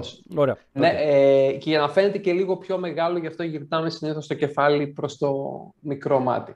Okay. Τώρα, εδώ πέρα τι γίνεται; Υπάρχουν διάφορα υποτμήματα όπου έχει μόνο για τα μάτια που ανοιχνεύουν τα αυτόματα, μύτη, στόμα και το πρόσωπο γενικότερα. Π.χ. eye size υπάρχουν δύο πεδία. Τα αριστερά είναι για το αριστερό μάτι όπως βλέπουμε εμείς φωτογραφία. Έλα, ρε φίλε, δεν το, δεν το είχα δει αυτό. Πόσες εκδόσεις υπάρχει αυτό; Έχει. Ε, τουλάχιστον τρεις. Τουλάχιστον. Ε, Πώς φαίνονται οι πορτρετίστες. Πρόσε... τουλάχιστον πρόσεξε τώρα πώς μεγαλώνει το μάτι, για παράδειγμα, ή αν το μισείτε κάποιον, μπορείτε να τον κάνετε κάπως έτσι, για παράδειγμα. Ακριβώς. Δημάκη, να δοκιμάσεις την αρκούδα, αν μπορεί να διορθώσει εκεί τα μάτια. Η αρκούδα ήταν ήδη τεράστια. Ένα πολύ καλό κόλπο που βοηθάει συνήθως είναι το εξής, ε, τουλάχιστον εμένα. Σε περίπτωση που κάποιος έχει γύρει το κεφάλι λίγο μπροστά και έχει εδώ πέρα ένα πολύ εκτεθειμένο μετώπο, μπορούμε με αυτό εδώ πέρα να παίξουμε και να το μικρύνουμε λίγο, το περιορίσουμε. Το οποίο παρένθεση μας βοηθάει στο ρετσάρισμα γιατί έχουμε μικρότερη επιφάνεια να σβήσουμε γυαλάδες κτλ. Ε, επίσης το face width, αυτό εδώ πέρα βοηθάει, ah. βλέπουμε τι κάνει σε όλο το κεφάλι, χωρίς τηλεφακός, τηλεφακός. Ακριβώς. Και το πιο σημαντικό το jawline, γιατί καμιά φορά είπαμε κάνει κάποιο σκύψη, μπορεί να εμφανίσει κάποιο είδους προγούι από κάτω. Οπότε εδώ πέρα μπορούμε λίγο να το μαζέψουμε με σούπερ ρεαλιστικό τρόπο. Και φυσικά έχουμε διάφορα πράγματα που μπορούμε να κάνουμε. Για παράδειγμα, τη μύτη τη μετακινούμε πάνω κάτω. Μπορούμε να την κάνουμε πιο μικρή γαλλική, πιο φαρδιά, ανάλογα να αγαπάμε ή μισούμε αυτόν που ε, παίζουμε μπάλα. Και το πιο controversial από όλα είναι το smile, το οποίο όταν είχε πρωτοβγεί έγινε ο κακός χαμός. Οι μισοί κράζανε με κάποια επιχειρήματα και άλλοι μισοί το επενούσαν. Που λέει ότι αν αυτός δεν χαμογελάει για κάποιο τρόπο, τον κάνεις και χαμογελάει με το τζαμπκά, με το ζόρι, γιατί έτσι θέλουμε. Ε, και σε περιπτώσεις όπου τα χίλια έχουν λίγο έτσι μια νομιομορφία, μπορούμε να παίξουμε με το πάνω χείλος, να το μικρύνουμε λίγο, να φτιάξουμε το στόμα. Γενικά, το take η χαρά, πειραματιστείτε η χαρά του γαμοφωτογράφου. Χρόνο. Η χαρά του, γαμο, του γαμοφωτογράφου. Δεν εννοώ δηλαδή του φωτογράφου που κάνει γάμους, για να μην παρεξηγηθώ. και το πιο σημαντικό από όλα για μένα. Ξέρουμε όλοι ότι το Liquify γενικά είναι πολύ απαιτητικό φίλτρο και όταν εργαζόμαστε σε φωτογραφίες υψηλής ανάλυσης, μπορεί το αποτέλεσμα να θέλει λίγο χρόνο για να επιστρέψει στο Photoshop. Εδώ πέρα, αν πατήσω το OK, τα συγκεκριμένα φίλτρα δουλεύουν εξαιρετικά γρήγορα. Δηλαδή, μέχρι να τελειώσει την έκφρασή μου, έχουμε πάρει τη φωτογραφία πίσω. Άρα, γλιτώνουμε χρόνο σε ρετσάρισμα, γλιτώνουμε χρόνο και σώζουμε παράλληλα και λήψεις που μπορεί να μην ήταν τόσο καλές, γιατί κάτι μας έτυχε, βρε αδερφέ, και δεν είναι όλα τέλεια όπως θέλουμε. Ε, και δουλεύει απίστευτα γρήγορα ακόμα και σε σχετικά middle range laptop, γιατί δεν έχει τις απαιτήσεις που έχει το κλασικό Liquify που δουλεύουμε με τη βούρτσα και τραβάμε, μαζεύουμε κτλ. Τέλεια. Λοιπόν, Στράτος, ευχαριστούμε πάρα πολύ. Τέλειο, δεν το, δεν το ήξερα και όσοι δεν το ξέρανε φαντάζομαι μπορούν να μπουν και να πειραματιστούν, να δουν ακριβώς πώς μπορεί να λειτουργήσει. Μπορεί να δουλέψεις πολύ καλά και σε φωτογραφίες παλιές που θέλουμε να κάνουμε κάποιες διορθώσεις κτλ. Οπότε ε, ακολουθούμε τον Στράτο στα κοινωνικά του δίκτυα Instagram. Βάλ το Στράτο μετά στο chat ε, ένα λινκάκι. Και φυσικά mm-hmm. Craftius Pro, ό,τι θέλετε να μάθετε για λογισμικό και για φωτογραφία. Ε, τα βιντεάκια που κάνει ο Στράτος ε, και νομίζω ότι το κανάλι πάει καλά. Έτσι έχεις ανέβει πολύ. Τον τελευταίο 1,5 μήνα ε, από περίπου 8.000 άτομα έχει φτάσει στα 11.200 Τέλεια, τέλεια. Και θα πρέπει να αρχίσω να βάζω και κάποιους κανόνες γιατί γινόμαστε πολύ για το τι γίνεται. Ωραία, ωραία. Λοιπόν, τέλεια. Να οργανωθούμε καλύτερα. Αυτά λοιπόν από το στράτο των Γιάννη και μιλάμε την κύριε επόμενη Βασίλη Δευτέρα. Και κύριε Βάη, εύχομαι καλή συνέχεια. Ευχαριστώ για την εμβόλυμη φιλοξενία για ακόμα μία Σε ευχαριστούμε φορά. πάρα και ελπίζω πολύ. να ανοίξουν νομοί, να καταφέρουμε να πιούμε και αυτή την πολιτική Εννοείται. από κοντά. Εννοείται. Εννοείται Τέλεια. ότι την πιούμε. Να είστε καλά, παιδιά. Καλή συνέχεια. Πολλά Ευχαριστώ φιλιά. για όλα. Bye bye. Τα φιλιά μου. Τσαου, τσαου. Λοιπόν, πάμε τώρα να ανακοινώσουμε τον μεγάλο νικητή της, ε, του ε, διαγωνισμού μας με την ε, σχολή ESP ε, Ιστορία του Δρόμου, η οποία τελείωσε, στον, ε, τελείωσε τα τέλη Φεβρουαρίου. Είχαμε τέλη Ιανουαρίου να τελειώσει, πήγαμε παράταση τέλη Φεβρουαρίου και ο Μάρτιος όλος ήταν ένας μήνας που αφιερώθηκε στην, ε, ε, πες το, στην κριτική μας επιτροπή, η οποία κριτική μας επιτροπή ε, ανέλαβε να βγάλει τον νικητή και καλησπερίζουμε τον Ω, Στέφανο να Κεσίδη σου, Στέφανος. από το E IEC ESP. Γεια σου Στέφανε. Γεια σου Στέφανε. Γεια σας. Καλησπέρα. Καλησπέρα ρε φίλε, τι κάνεις; Καλά είμαι, εσείς πώς είστε; Και εμείς Σούπερ, καλά είμαστε μια φίλε χαρά. εδώ. Με για το κούρεμα. Ποιο Βλέπω- κούρεμα; Ε, το Α, κούρεμα. αυτό. αυτό. Καιρό έχω να σε δω. Εγώ το μεταξύ επειδή είμαι αξίριστος βλέπεις καιρό έχω να τα πάρω. Έχω εδώ άμα έχεις δύο παιδιά. Πού είσαι στη σχολή; Όχι, όχι, σπίτι μου. Εντάξει, δεν σε δεσμεύσαμε. Αυτό ήθελα να Λόγω μην... περιορισμών. Εντάξει, ωραία, ωραία. Ε, λοιπόν, Στέφανε, PTTL, ε, η ΕΚ, η ESP, σχολή ESP+, ε, σχολή φωτογραφίας και γραφιστικής ε, και μαζί δώσαμε ένα περιθώριο περίπου τρεις μήνες στους φωτογράφους σε όλη τη χώρα και στην Κύπρο και στο εξωτερικό να μας στείλουν τις φωτογραφίες, τις, τις φωτογραφίες τους στον διαγωνισμό με θέμα ιστορία του δρόμου. Ένα πολύ γενικό θέμα, αλλά από το οποίο επιλέξαμε ε, επίτηδες με σκοπό να πάρουν όσο περισσότερος κόσμος μπορούσε μέρος, έτσι; Ναι, ήταν επίτηδες διευρυμένο το θέμα, ώστε να δούμε και διάφορες προσεγγίσεις των φωτογράφων πάνω στο θέμα.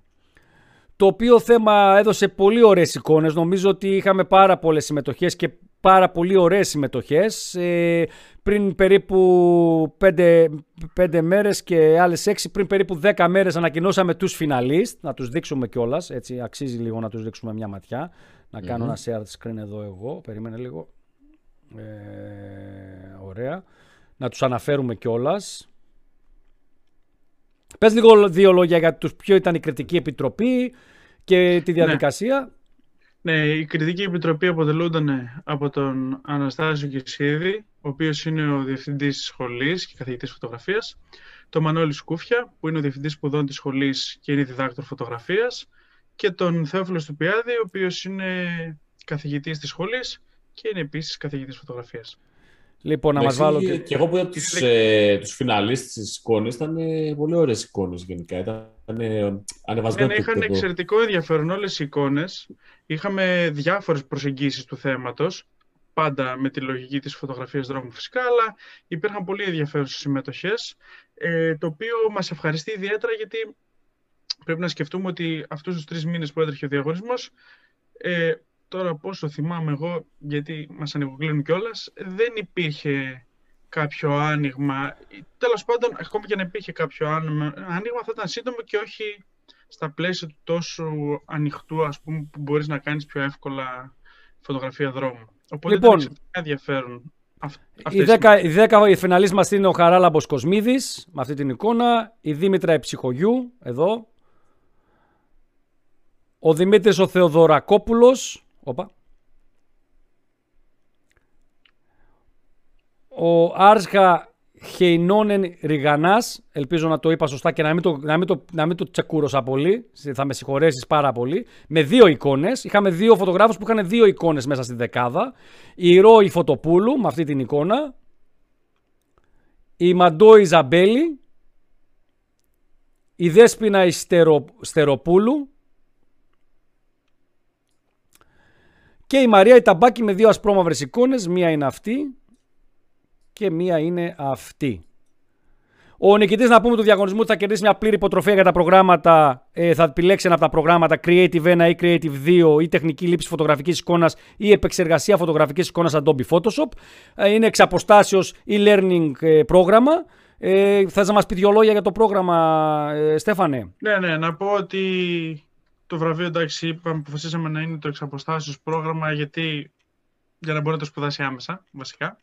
Ε, τα, το Creative 1 και 2, μια διευκρίνηση είναι και τα δύο προγράμματα. Α, συγγνώμη. Είναι δύο θεματικές ενότητες. Okay, okay. Ε, αυτό είναι καθαρά δημιουργικό ε, πρόγραμμα, δηλαδή κάποιος έρχεται και μαθαίνει ε, από κανόνες οπτικής αντίληψης, σημειολογίας, οπτικού βάρους, ε, κάδρου, όλο το κομμάτι που έχει να κάνει με τη θεωρία της φωτογραφιας και αυτό το αναπτύσσει μέσα από κάποιες ασκήσεις που κάνει πάνω σε αυτές τις ε, έννοιες και έπειτα το τελειοποιεί με δύο εργασίες του πάνω στο τοπίο και πάνω στο πορτρέτο. Οι εργασίες γίνονται, οι θεματικές είναι αυτές οι δύο που προείπα, αλλά οι εργασίες, το θέμα των εργασιών επιλέγεται από το σπουδαστή και από τον επιβλέπουν καθηγητή. Ε, τα τεχνικά κομμάτια είναι λίγο πολύ γνωστά, είναι αυτά που όλοι ξέρουμε, δηλαδή η επεξεργασία μέσω του Photoshop, όπου εκεί πλέον μαθαίνεις όλη την, όλα τα εργαλεία που, χρειάζεται, που χρησιμοποιεί το Photoshop για να επεξεργαστείς εικόνες, για να προσθέσεις κείμενο. Συνοπτικά κείμενο δεν είναι ένα γραφιστικό πρόγραμμα, αλλά έχει το κείμενο που χρειάζεται ένας φωτογράφος. Ε, ερετούς, ό,τι μάσκες, κανάλια, paths, ό,τι ξέρουμε από το Photoshop, έχουμε ακούσει τέλος πάντων, αν δεν ξέρουμε. Ε, το τεχνική λήψης έχει να κάνει με τις, ε, τους παράγοντες που καθορίζουν τη λήψη σε μια φωτογραφική μηχανή. Και ξεκινάμε το διάβραγμα, ταχύτητα, ISO, θερμοκρασία χρώματος, καταλήγουμε στο custom white balance, χρωματικά, χρωματικά προφίλ, επεξεργασία αρχείων ρο. Είναι όλη αυτή η διαδικασία η οποία ξεκινάει από το μηδέν, σου μαθαίνει όλους τους παραμέτρους, βάθη πεδίου, βάθος πεδίου και τα σχετικά. Και καταλήγεις να μπορείς να χειριστείς τη μηχανή σου πλέον στο manual και να βγάλεις αυτό που θέλεις να βγάλεις. Ε, και το, το, το online της φάσης είναι ε, κάποιες ώρες συγκεκριμένες που, που, που τις κάνει όποτε θέλει, φαντάζομαι, ο χρήστης. Το online, ε, τώρα να μιλήσω λίγο πιο γενικά, γιατί ναι, ναι. παίζει λίγο από πρόγραμμα σε πρόγραμμα. Η λογική είναι ότι ο καθένας, ναι, ε, μπορεί να το προσαρμόσει στο πρόγραμμά του. Έχεις κάποιες fixed τηλεδιασκέψεις, οι οποίες είναι fix, με την, μάλιστα το δημιουργικό είναι και εξατομικευμένο τελείως. Δηλαδή είσαι μόνος σου, οπότε είναι ακόμα πιο. ενώ στα τεχνικά υπάρχει περίπτωση ελγομελούς τμήματος. Okay. Ανάλογα. Αυτό μόνος στη τηλεδιασκέψη, έτσι. Ε, στο, στο δημιουργικό είσαι τελείως μόνος σου, οπότε υπάρχει ένα ακόμη μεγαλύτερη ευχαίρεια. Αλλά υπάρχουν κάποιες fixed τηλεδιασκέψεις, οι οποίες κάνεις και έχει να κάνει με παράδοση ύλης και τα σχετικά. Και υπάρχει χρόνος μελέτης, ο οποίος καθορίζεται με βάση το δικό σου πρόγραμμα, ασκήσεις οι οποίες τις οποίες δημιουργείς και στέλνεις στον καθηγητή και μετά υπάρχει ατομικά η επίβλεψη του καθηγητή πάνω στις δικές ασκήσεις. Αυτό είναι για όλα, είτε δημιουργικά είτε τεχνικά. Άρα, με άλλα λόγια, οποιοδήποτε θέλει να κάνει μια εκπαίδευση σε κάποια κομμάτια που μπορεί να έχει κάποια κενά θεωρητικά είτε πρακτικά στο κομμάτι της φωτογραφίας, ακόμα όμως και της ε, γραφιστικής φαντάζομαι, έτσι. Ναι, ναι. Μπορεί να επικοινωνήσει με το EKSP. Το EKSP είναι στα Λαδάδικα στη Θεσσαλονίκη. Ένας πανέμορφος χώρος ε, με ένα γουστάρο πολύ και έχει και το χώρο για, το, για τις εκθέσεις κτλ. Το σκοτεινό του θάλαμο και όλα και τα πάντα. Οπότε ε, πλέον όμως υπήρχε αυτό το πρόγραμμα, αλλά με την πανδημία και με ό,τι συμβαίνει, νομίζω ότι τώρα πλέον είναι ακόμα μεγαλύτερη ευκαιρία για κάποιους, ακόμα και από άλλες πόλεις, να μπορέσουν να ε, επιλέξουν το πρόγραμμα που θέλουν να ακολουθήσουν. Ναι, ε, αυτό το πρόγραμμα υπήρχε από το 2008 συγκεκριμένα και φυσικά το... μέσα στα χρόνια εξελισσόταν. Γιατί τώρα η τεχνολογία του 2008 ήταν φυσικά. Το είχατε προβλέψει, έτσι; Ε; Κάτι ξέρατε, σας είχαν ειδοποιήσει οι Κινέζοι, ξέρατε κάτι; Ε, είχαμε πολύ βαθιά ενημέρωση. In, inside information. Να πω περισσότερα. λοιπόν, ένα, ένα τέτοιο σπρέι πίσω που λέει κορονοϊός τι είναι; Ε, τίποτα, δεν, που, δεν, αυτό δεν είναι, είναι χαλασμένο αυτό. Α, okay. Η μπλούζα που φοράς είναι αρκτουρός. Ναι, ναι. Έλα ρε φίλε, ε, θα σέβεσαι. Όλοι την έχουν αυτή την μπλούζα. Στηρίζουμε και Αρκτούρο και όλες τις οργανώσεις της ΜΚΟ ναι. που βοηθούν στην προστασία του περιβάλλοντος. Ε, λοιπόν, να κάνουμε ό,τι καλύτερο. Θες να μας διαβάσεις το μήνυμα της Κριτικής Επιτροπής και να πούμε τον νικητή; Ναι, να σας διαβάσω το μήνυμα. Μισό λεπτό όμως, γιατί να το δω κι εγώ. Ε, η Κριτική Επιτροπή της CSP ευχαριστεί όλους τους συμμετέχοντες στον διαγωνισμό φωτογραφίας Ιστορία του Δρόμου για τις φωτογραφικές ερμηνείες του θέματος. Η Επιτροπή αποφάσισε να δώσει το πρώτο βραβείο στη Δήμητρα Ψυχογιού. Να βάλω τη φωτογραφία της Δήμητρας. Όση ώρα θα την καλέσουμε να μπει στην παρέα μας, να συνδεθεί εδώ ζωντανά στο angleofview και να την δούμε. Τώρα συνδέεται. Αυτή είναι η φωτογραφία. Ε, την βλέπουμε τη φωτογραφία. Είναι μια φωτογραφία νυχτερινή street. Έτσι. Που νομίζω ότι και εμένα μου αρέσει πάρα πολύ. Έχει όλα αυτά τα στοιχεία που κάνουν μια φωτογραφία που θα την κάνεις να την κοιτάξεις, να την ξανακοιτάξεις κτλ. Και φαντάζομαι ότι η Δήμητρα θα έχει να μας πει και δύο-τρία πράγματα παραπάνω. Η Δήμητρα δεν βλέπουμε το βίντεο σου, μας ακούς; Καλησπέρα. Α, να τη. Λοιπόν, Καλησπέρα Δήμητρα και Περιμένετε. συγχαρητήρια να, να, να, να, να δείξουμε λίγο και τη Δήμητρα. για Ωραία. την υπέροχη εικόνα σου. Γεια σου Δήμητρα, καλησπέρα από Θεσσαλονίκη. Εσύ φαντάζομαι, αν, ε, αν πρόσεξα καλά, είσαι Αθήνα; Αθήνα, Αθήνα, ναι. Σε ακούμε λίγο βαθιά, οπότε αν έχεις μικρόφωνο κάπου μακριά, λίγο πιο κοντά έλα. Είναι από το λάπτοπ.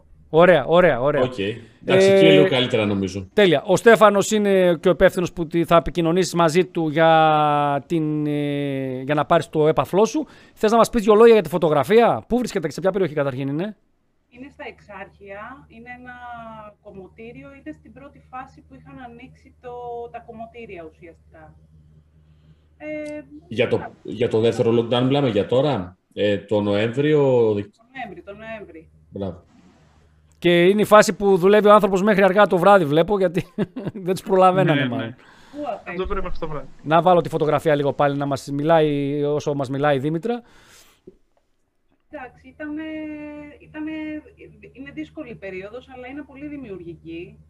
Δεδομένου ότι υπάρχει χρόνος, σε εισαγωγικά, τέλος πάντων, υπάρχει χρόνος για να υπάρξει και δημιουργία, για να γίνουν πράγματα. Οπότε, μέσα σε όλη αυτή τη, την τρέλα, βοήθησε πολύ το ότι ασχολούμαι με τη φωτογραφία, γιατί είχα μια διέξοδο. Νομίζω ότι όλοι μας... Πόσα χρόνια ασχολείσαι με τη φωτογραφία; Ασχολούμαι, ασχολούμαι πολλά χρόνια. Ασχολούμαι βασικά από την εφηβεία μου, αν πιάνετε. Ωραία, τέλεια. Πιάνετε και νομίζω ότι ε, όταν ασχολείσαι και από πολύ μικρός έχεις και πολύ περισσότερο έμπειρο μάτι, περισσότερες παραστάσεις. Πάντα, πάντα έχεις να μάθεις όμως. Οπότε είμαι πολύ χαρούμενη, ειλικρινά, που, που έγινε αυτό, γιατί πάντα, πάντα έχεις να μάθεις. Πάντα έχεις να κερδίσεις, να, να εξελιχθείς. Οπότε είναι, είμαι πολύ χαρούμενη βασικά που κέρδισα αυτό το κομμάτι. Άκουσα και πριν την περιγραφή. Νομίζω ότι το, το δημιουργικό... Θα σε, θα σε ρωτούσα ποιο θα επέλεγες. κλείνω, γιατί εντάξει, το Photoshop ε, δεν, δεν, δεν, όχι δεν το χρησιμοποιώ, αλλά... Κατάλαβα, εντάξει, κατάλαβα τι λες και εγώ Καλά, κάπου έτσι τέτοιο κι θα αλλιώς, διάλεγα. Εσύ μπορείς να υποφασίσει όποιο θες, οπότε δεν είναι Ε, ναι, θέμα. σωστά. Και εγώ Μπορείς, αν νομίζω ότι... θέλεις να- Πες, πες, Στέφανη.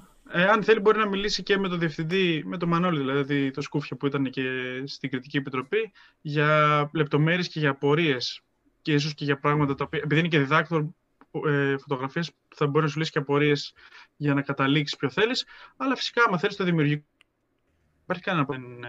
Εντάξει, εννοείται ότι η Δημήτρη, Δήμητρα... ασχολείσαι ε, επαγγελματικά με τη φωτογραφία ή... Ναι, ασχολούμαι επαγγελματικά πια. Α, Τέλεια. οκ. Ε, Εγώ Super, ήθελα να ναι. πω ότι η Δήμητρα δεν χρειάζεται να επιλέξει τώρα τι θα κάνει. Θα κάτσει να το σκεφτεί Ναι, με αυτό την λέω. ησυχία της. Έτσι, δεν- Κάντε το, με το σκέφτεται πιστό. Και- Θα κάτσει να Εννοείται. σκεφτεί, θα μιλήσει και με τη σχολή.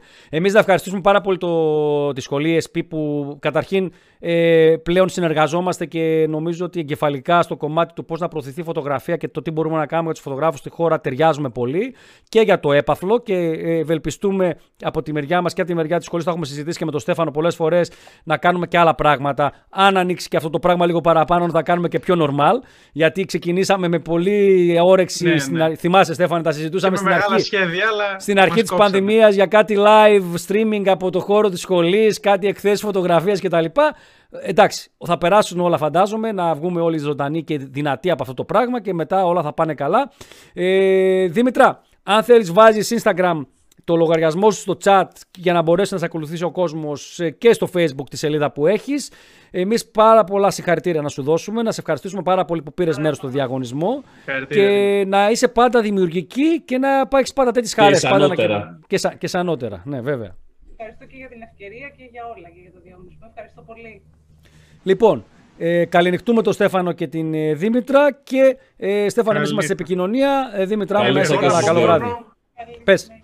Νύχτα. Ε, Να πω ένα ευχαριστώ σε όλους τους συμμετέχοντες που συμμετείχαν σε έναν ιδιαίτερο διαγωνισμό θα πω, αλλά και στο PTTL που έχουμε ξεκινήσει αυτή τη συνεργασία και η οποία θα πω ότι είναι άψογη. Και με το Φάιο και με τον Βασίλη δηλαδή, γιατί γνωρίζουμε και με τους δύο.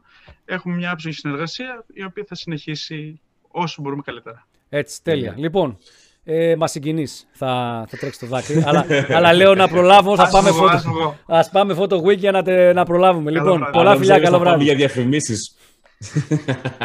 Λοιπόν, Λοιπόν, ε, για πάμε. ε, τι ώρα είναι; Ε, να ζητήσω ένα συγγνώμη, αν και δεν 10 και καθυστερήσαμε. 25. Εντάξει, δεν καθυστερήσαμε και πάρα πολύ. 5-6 λεπτάκια. Να βάλω τον Άκη μέσα. Ε, πάμε να δούμε photo week. Τις φωτογραφίες είχαμε πάρα πολλές συμμετοχές, Βασίλη.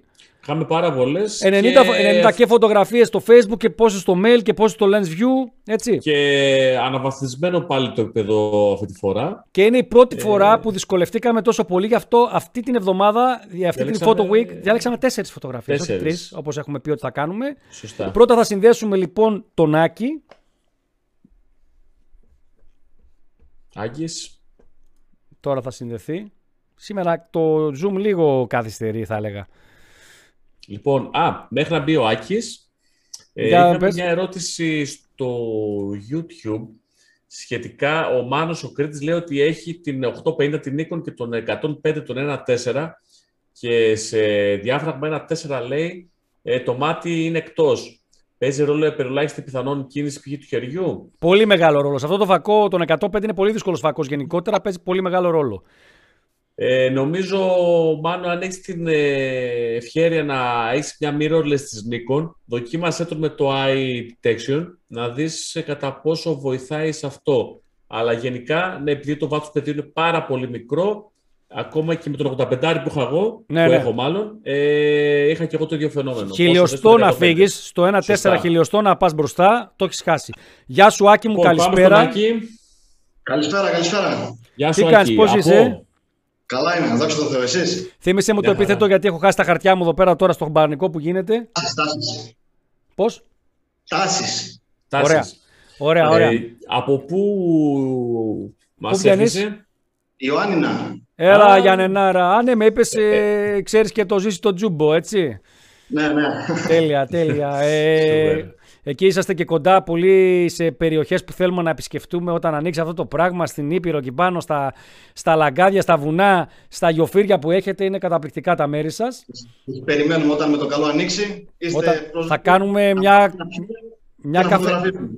μια, ε, ένα meet-up θα κάνουμε στα Γιάννενα με όλους όσους έχουμε εκεί πέρα φίλους. Ε, λοιπόν, αστροφωτογραφία επιλέξαμε. από- Δηλαδή, σας κάναμε εκπομπή για την αστροφωτογραφία και σε αυτή το φωτο είχαμε τουλάχιστον Είχε όντως φωτογραφίες. 4-5 αστροφωτογραφίες που μας χαροποίησε πάρα πολύ. Αυτή είναι η φωτογραφία του Άκη.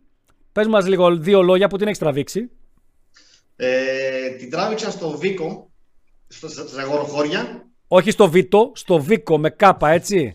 Βίκος είναι. έτσι γιατί, βι- ε, όχι το λέω για μένα γι' αυτό. Λοιπόν, και είναι ο δρόμος που πάει προς το Πάπιγκο. Οκ. Λοιπόν, είναι δύο φωτογραφίες εννοείται. Η μία κάτω για το, για το δρόμο και μία μετά για το γαλαξία. Με τι τραβάς, ε, με τι Α, σύστημα; Η συγκεκριμένη είναι με μια Canon 5D Mark IV, Ωραία. 1635 φακό, 2,8. Ο οποίος Οκ. είναι και πολύ καλός για αστροφωτογραφία πρέπει να είναι, έτσι. Είναι καλός, ναι, ναι. Είναι καλός. Βέβαια, ο- εγώ έχω τον 2, ο 3 είναι κλάσεις ανώτερος. Εδώ που, εδώ που βρίσκεσαι εσύ στημένος δηλαδή τώρα, είσαι πάνω κοντά σε δρόμο ή έχεις προχωρήσει μες στο βουνό; Ε- Είμαι πάνω στο δρόμο. Είμαι πάνω Ε. στο δρόμο. Όπως πάμε για τον Βίκο, το χωριό. 200 μέτρα περίπου πριν το χωριό. Α, και ο άλλος ο δρόμος απέναντι είναι; Είναι ο δρόμος που πάει στο Πάπικο.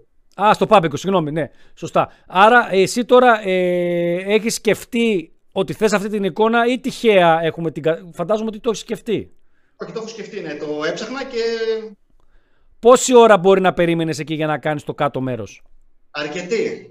Αρκετή. Και άμα δεν περνούσε κανένα αυτοκίνητο εκείνη τη μέρα, ρε φίλε; θα αναγκαζόμουν να πάω μόνος μου. Θα άφηνα τη μηχανή και θα πήγαινα. Αν παίρνει το ζήσει τηλέφωνο ή το τζάφο ή κάποιον. Οπότε είσαι μόνος εκεί πάνω αυτή, σε αυτή τη λήψη ή έχεις παρέα; Είμαι μόνος μου. Τέλεια. Μπράβο, ρε Σιάκη, που γουστάρω πολύ του φωτογράφους που έστω και μόνοι τους λένε θα πάρω τα βουνά και θα πάω να κάνω τις εικόνες μου και μείνετε όλοι στα σπίτια σας μέσα. Προσπαθούμε να ξεσκάσουμε με κάποιο τρόπο. Ε, καλά, ναι, εννοείται. Εντάξει, νομίζω ότι. Τι να σχολιάσουμε για τη φωτογραφία, Βασίλη, θες να πεις καν τίποτα; Μερικές Όχι, φωτογραφίες δεν είναι χρειάζονται από- και να σχολιάσουν. Εμένα μου αρέσουν Από τα φωτογραφίες πάντα. που- Ε, κοίταξε, είναι, μ' αρέσει και ο ουρανός και έξυπνο και αυτό με το δρόμο, ε, με το αυτοκίνητο. Ε, δένει κάπως, μου άρεσε. Είναι μια ιδιαίτερη φωτογραφία και δεν έχουμε δει και πάρα πολλές αστροφωτογραφίες. Έχουμε δει βασικά, εντάξει, γιατί είχαμε διαλέξει και στην προηγούμενη Photo Week, την προηγούμενη φουρνιά αστροφωτογραφία. Αλλά βλέπω ότι πολλοί κόσμοι ασχολείται. Εσύ πόσα καιρό ασχολείσαι με την φωτογραφία γενικότερα και με την αστροφωτογραφία πιο ειδικά; Ε, με τη φωτογραφία ξεκίνησα από το 2008 με μια Kodak τότε. Kodak. Kodak, το 8. Πού τη βρήκες, ρε φίλε; Φίλοι. Θυμάμαι ήταν 3,2 MP. Ό,τι να είναι, τέλος εντάξει. Για την εποχή ήταν καλή και μετά κάνουν και συνεχίζω. Και αστροφωτογραφία από, το, από αρχή, δηλαδή που ξεκίνησες, λες θα τραβάω άστρο; Όχι, όχι, όχι. Η αστροφωτογραφία ξεκίνησα τα τελευταία πέντε χρόνια περίπου. Α, οκ. Τέλεια, τέλεια. Ε, φυσικά ξέρεις ότι κάνουμε και εκπομπές για την αστροφωτογραφία και ο Χριστόφορος είναι φίλος εδώ του site. Ό,τι χρειαστείς να το ρωτήσεις και τα λοιπά, πάντα είναι ανοιχτός. Ε, σε ευχαριστούμε που έστειλες τη φωτογραφία. Βάζεις στο Instagram σου, Facebook σου, ό,τι έχεις στο chat του YouTube, του Facebook, όπου θες για να σε ακολουθήσουμε, να σε ακολουθήσει όλος ο κόσμος. Και φυσικά περιμένουμε φωτογραφίες και τις επόμενες Photo Week, γιατί εννοείται ότι ε, μπορεί κάποιος να μπει στη Photo Week και με περισσότερες από μία φωτογραφία. Δεν έχει, έχει καθαρά να κάνει θέμα το τι θα επιλέξουμε εμείς. Τέλεια. Σε ευχαριστούμε πάρα πολύ, Άκη, να είσαι καλά. Γεια σου, Άκη. Καλό βράδυ. Γεια σας. Καλό βράδυ. Καλό βράδυ. Ο Γιώργος ο Τσάφος λέει να μαζευτούμε όσοι είμαστε για να πιούμε κανένα τσίπουρο και λέει πάνω από το βοηδομάτι είναι βάει η φωτογραφία. Και ο Τσάφος εκεί είναι. Λοιπόν, να βάλουμε τώρα μέσα την, ε, τον Γιώργο. Μέχρι να μπει ο Γιώργος, έχουμε και άλλη ερώτηση νωρίτερα από Γιώργο Μαστίχης. Λέει ρε παιδιά, θέλω τα φώτα σας. Έχω μια DED 3.500 και κοιτάω Z50 και EOS R. Σε κάποιες φωτό που είδα όμως έχουν και οι δύο τον ίδιο θόρυβο. Σε υψηλά ISO παρόλο παρότι η μια είναι full frame και η άλλη crop. Τι λέτε, ε, από τη στιγμή που είσαι ήδη σε Nikon, παίξε Nikon. Εγώ αυτό σου πω. Γιώργο, μας ακούς; Ναι, κανονικά. Τέλεια. Καλησπέρα, Γιώργο. Καλησπέρα. Γεια σου, Γιώργο. Καλησπέρα, Βάγε. Καλησπέρα, Βασίλη. Είσαι καλά; Μια χαρά, ωραία. Για πες Από- εσείς.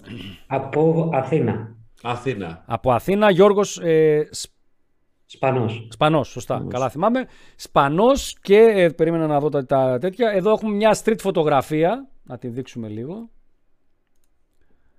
Που είναι από τις ε, φωτογραφίες που σε παραπέμπουν σε, πώς να το πω, σε πολύ δυνατό στριτά φωτογράφο ρε παιδί μου. Ε, δεν ξέρω πόσο καιρό κάνει street, αλλά ε, καταρχήν ε, έχει σχεδιαστεί η λήψη ή είναι random; Έχει σχεδιαστεί, ναι, κανονικά. Ωραία, τέλεια, καλά έχω Είναι καταλάβει. μοντέλο. Παρ' όλα Βάλε την αυτά, και ο κόσμος.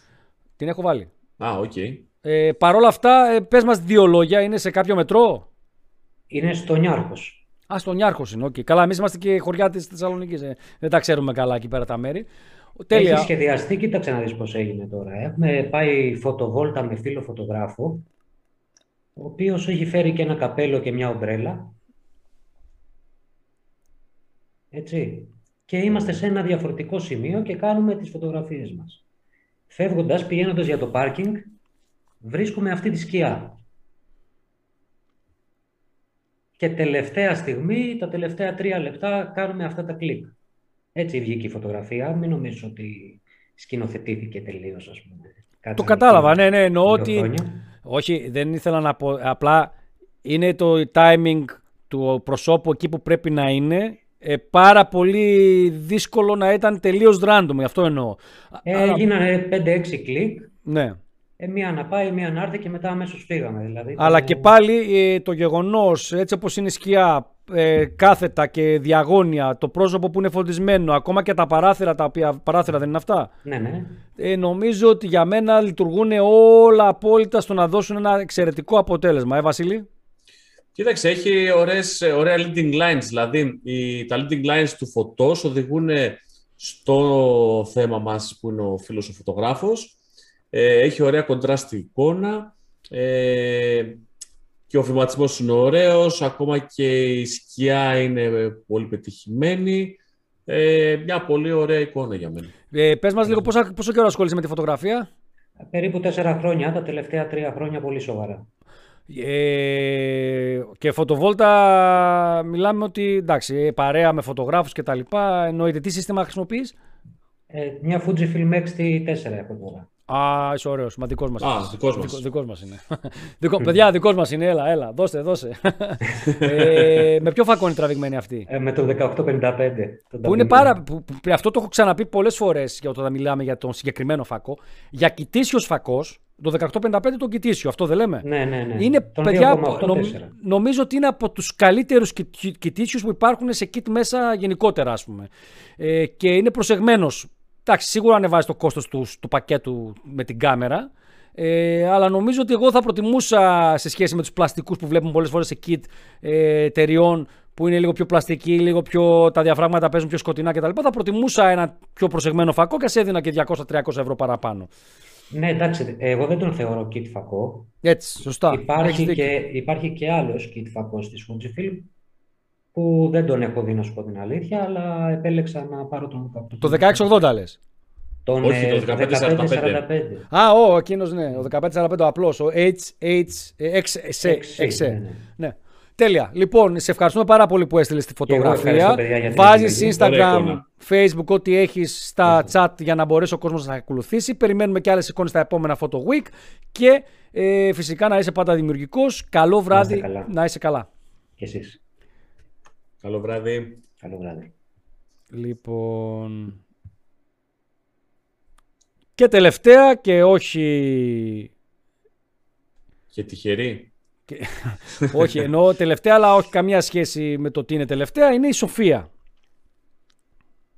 Για να συνδεθεί λίγο η Σοφία. Θα συνδεθεί άμεσα, βλέπω. Γεια σου, Σοφία, καλησπέρα. Καλησπέρα, καλά; καλησπέρα, καλησπέρα και από μένα. Να είστε Γεια καλά. σου, Σοφία, καλησπέρα για από μένα. Ωραία, η Σοφία, θύμισε μου, πα- πε- το επίθετό σου πες μόνο, γιατί... Σπυροπούλου. Σπυροπούλ, πάρα πολύ ωραία.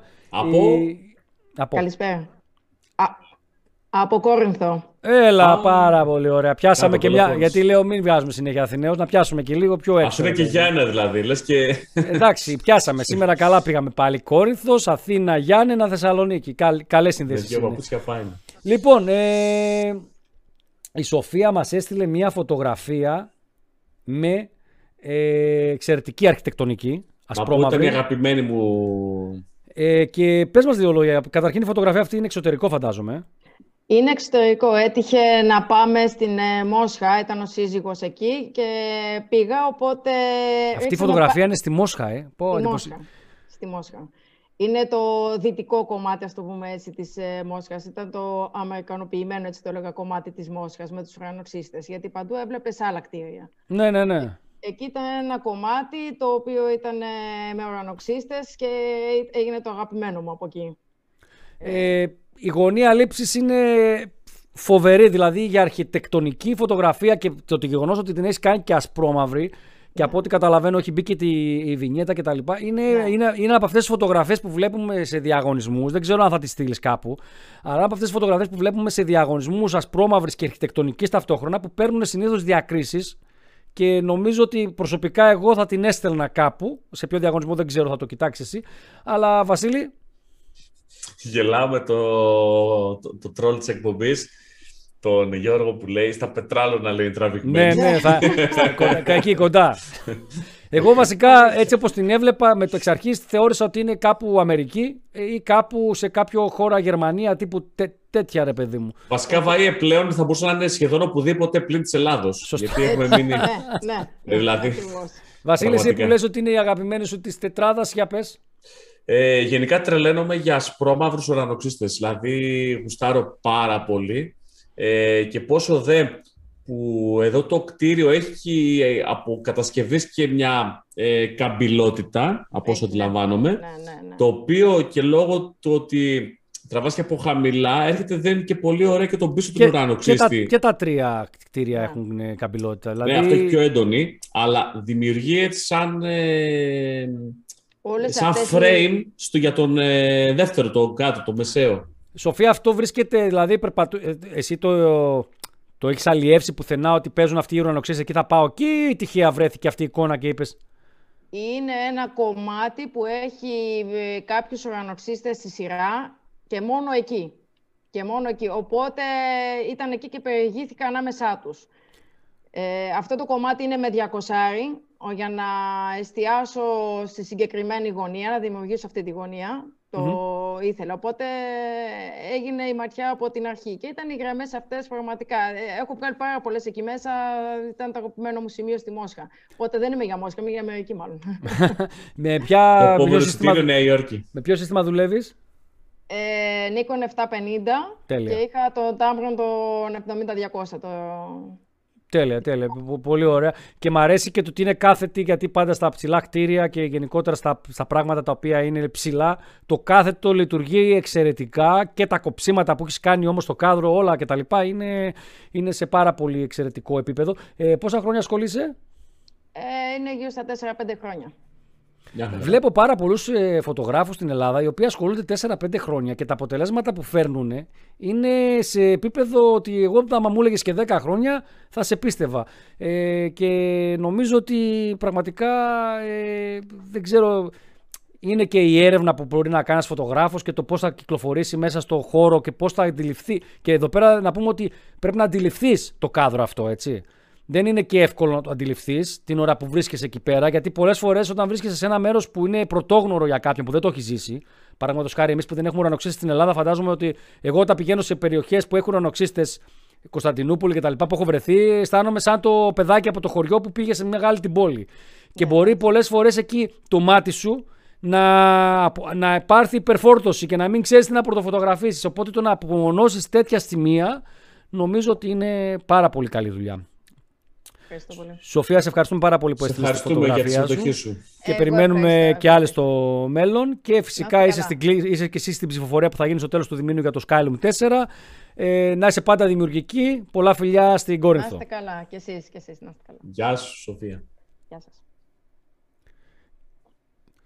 Και να πούμε και την τέταρτη φωτογραφία. Ο φωτογράφος της τέταρτης φωτογραφίας δεν θα συνδεθεί μαζί μας γιατί δουλεύει.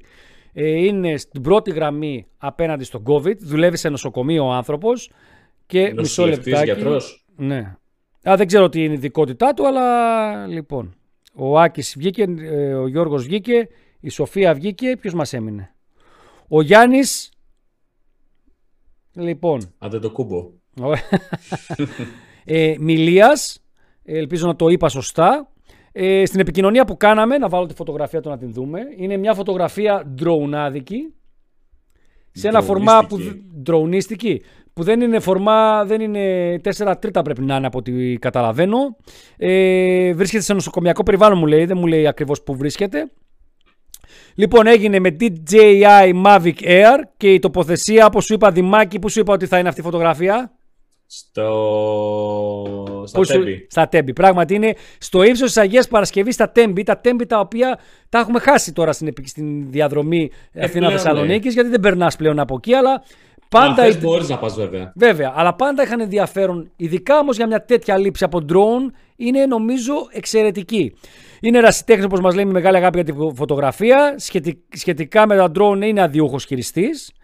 Ε, και ε, θα βάλω και το Instagram του στο YouTube και στο Facebook. Μισό.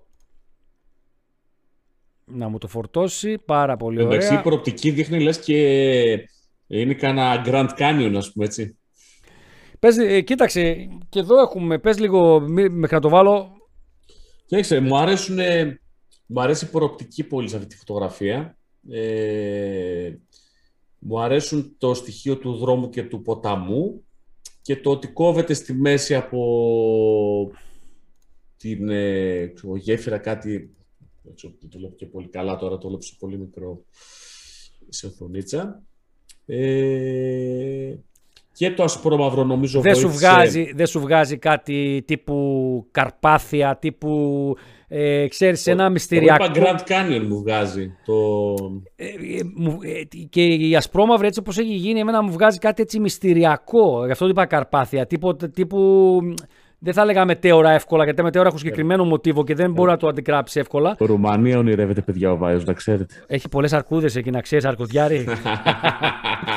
Αυτοί λοιπόν ήταν οι τέσσερις φωτογράφοι για το Photo Week αυτό το 15ο. Έχει ξεκινήσει το 16ο, μπορείτε να ανεβάζετε φωτογραφίες στο Facebook, εντάξει. Ευχαριστούμε όλο τον κόσμο που καταρχήν πήρε συμμετοχή στο διαγωνισμό με την ESP.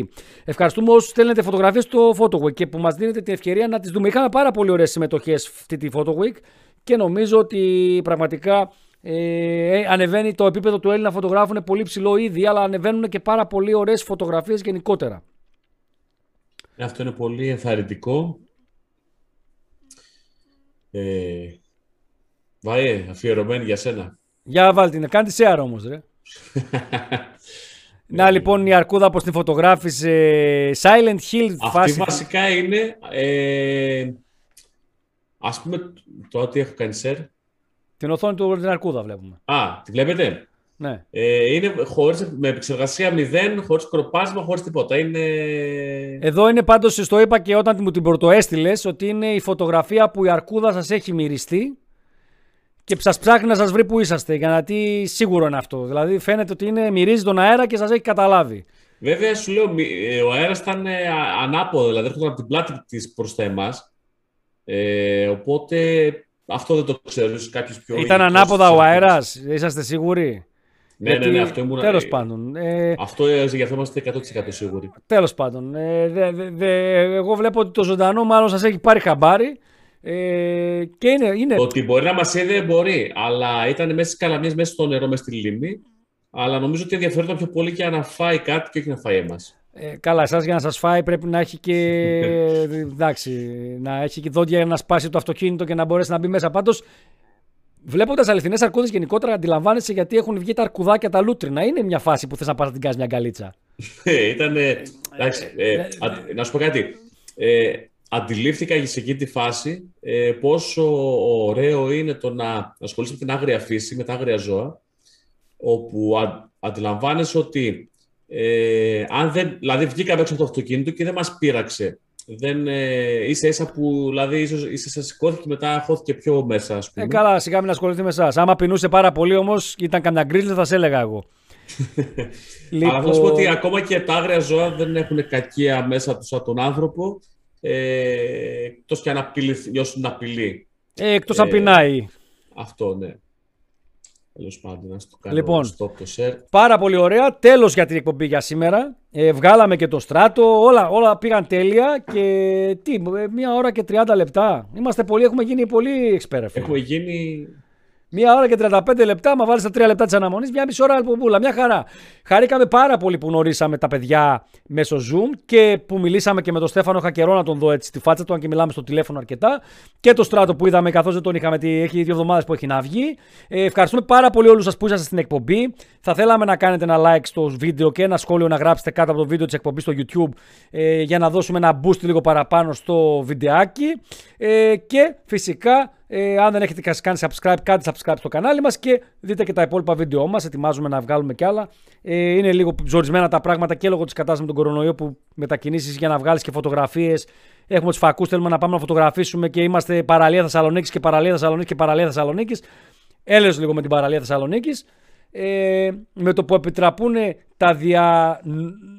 Τα δια... Πώς να το πω, νομι, νόμου, διανόμου, όχι δεν πάει Διανομαρχιακές. διανομαρχιακές μετακινήσεις. Έχουμε φύγει Κερκίνη σίγουρα.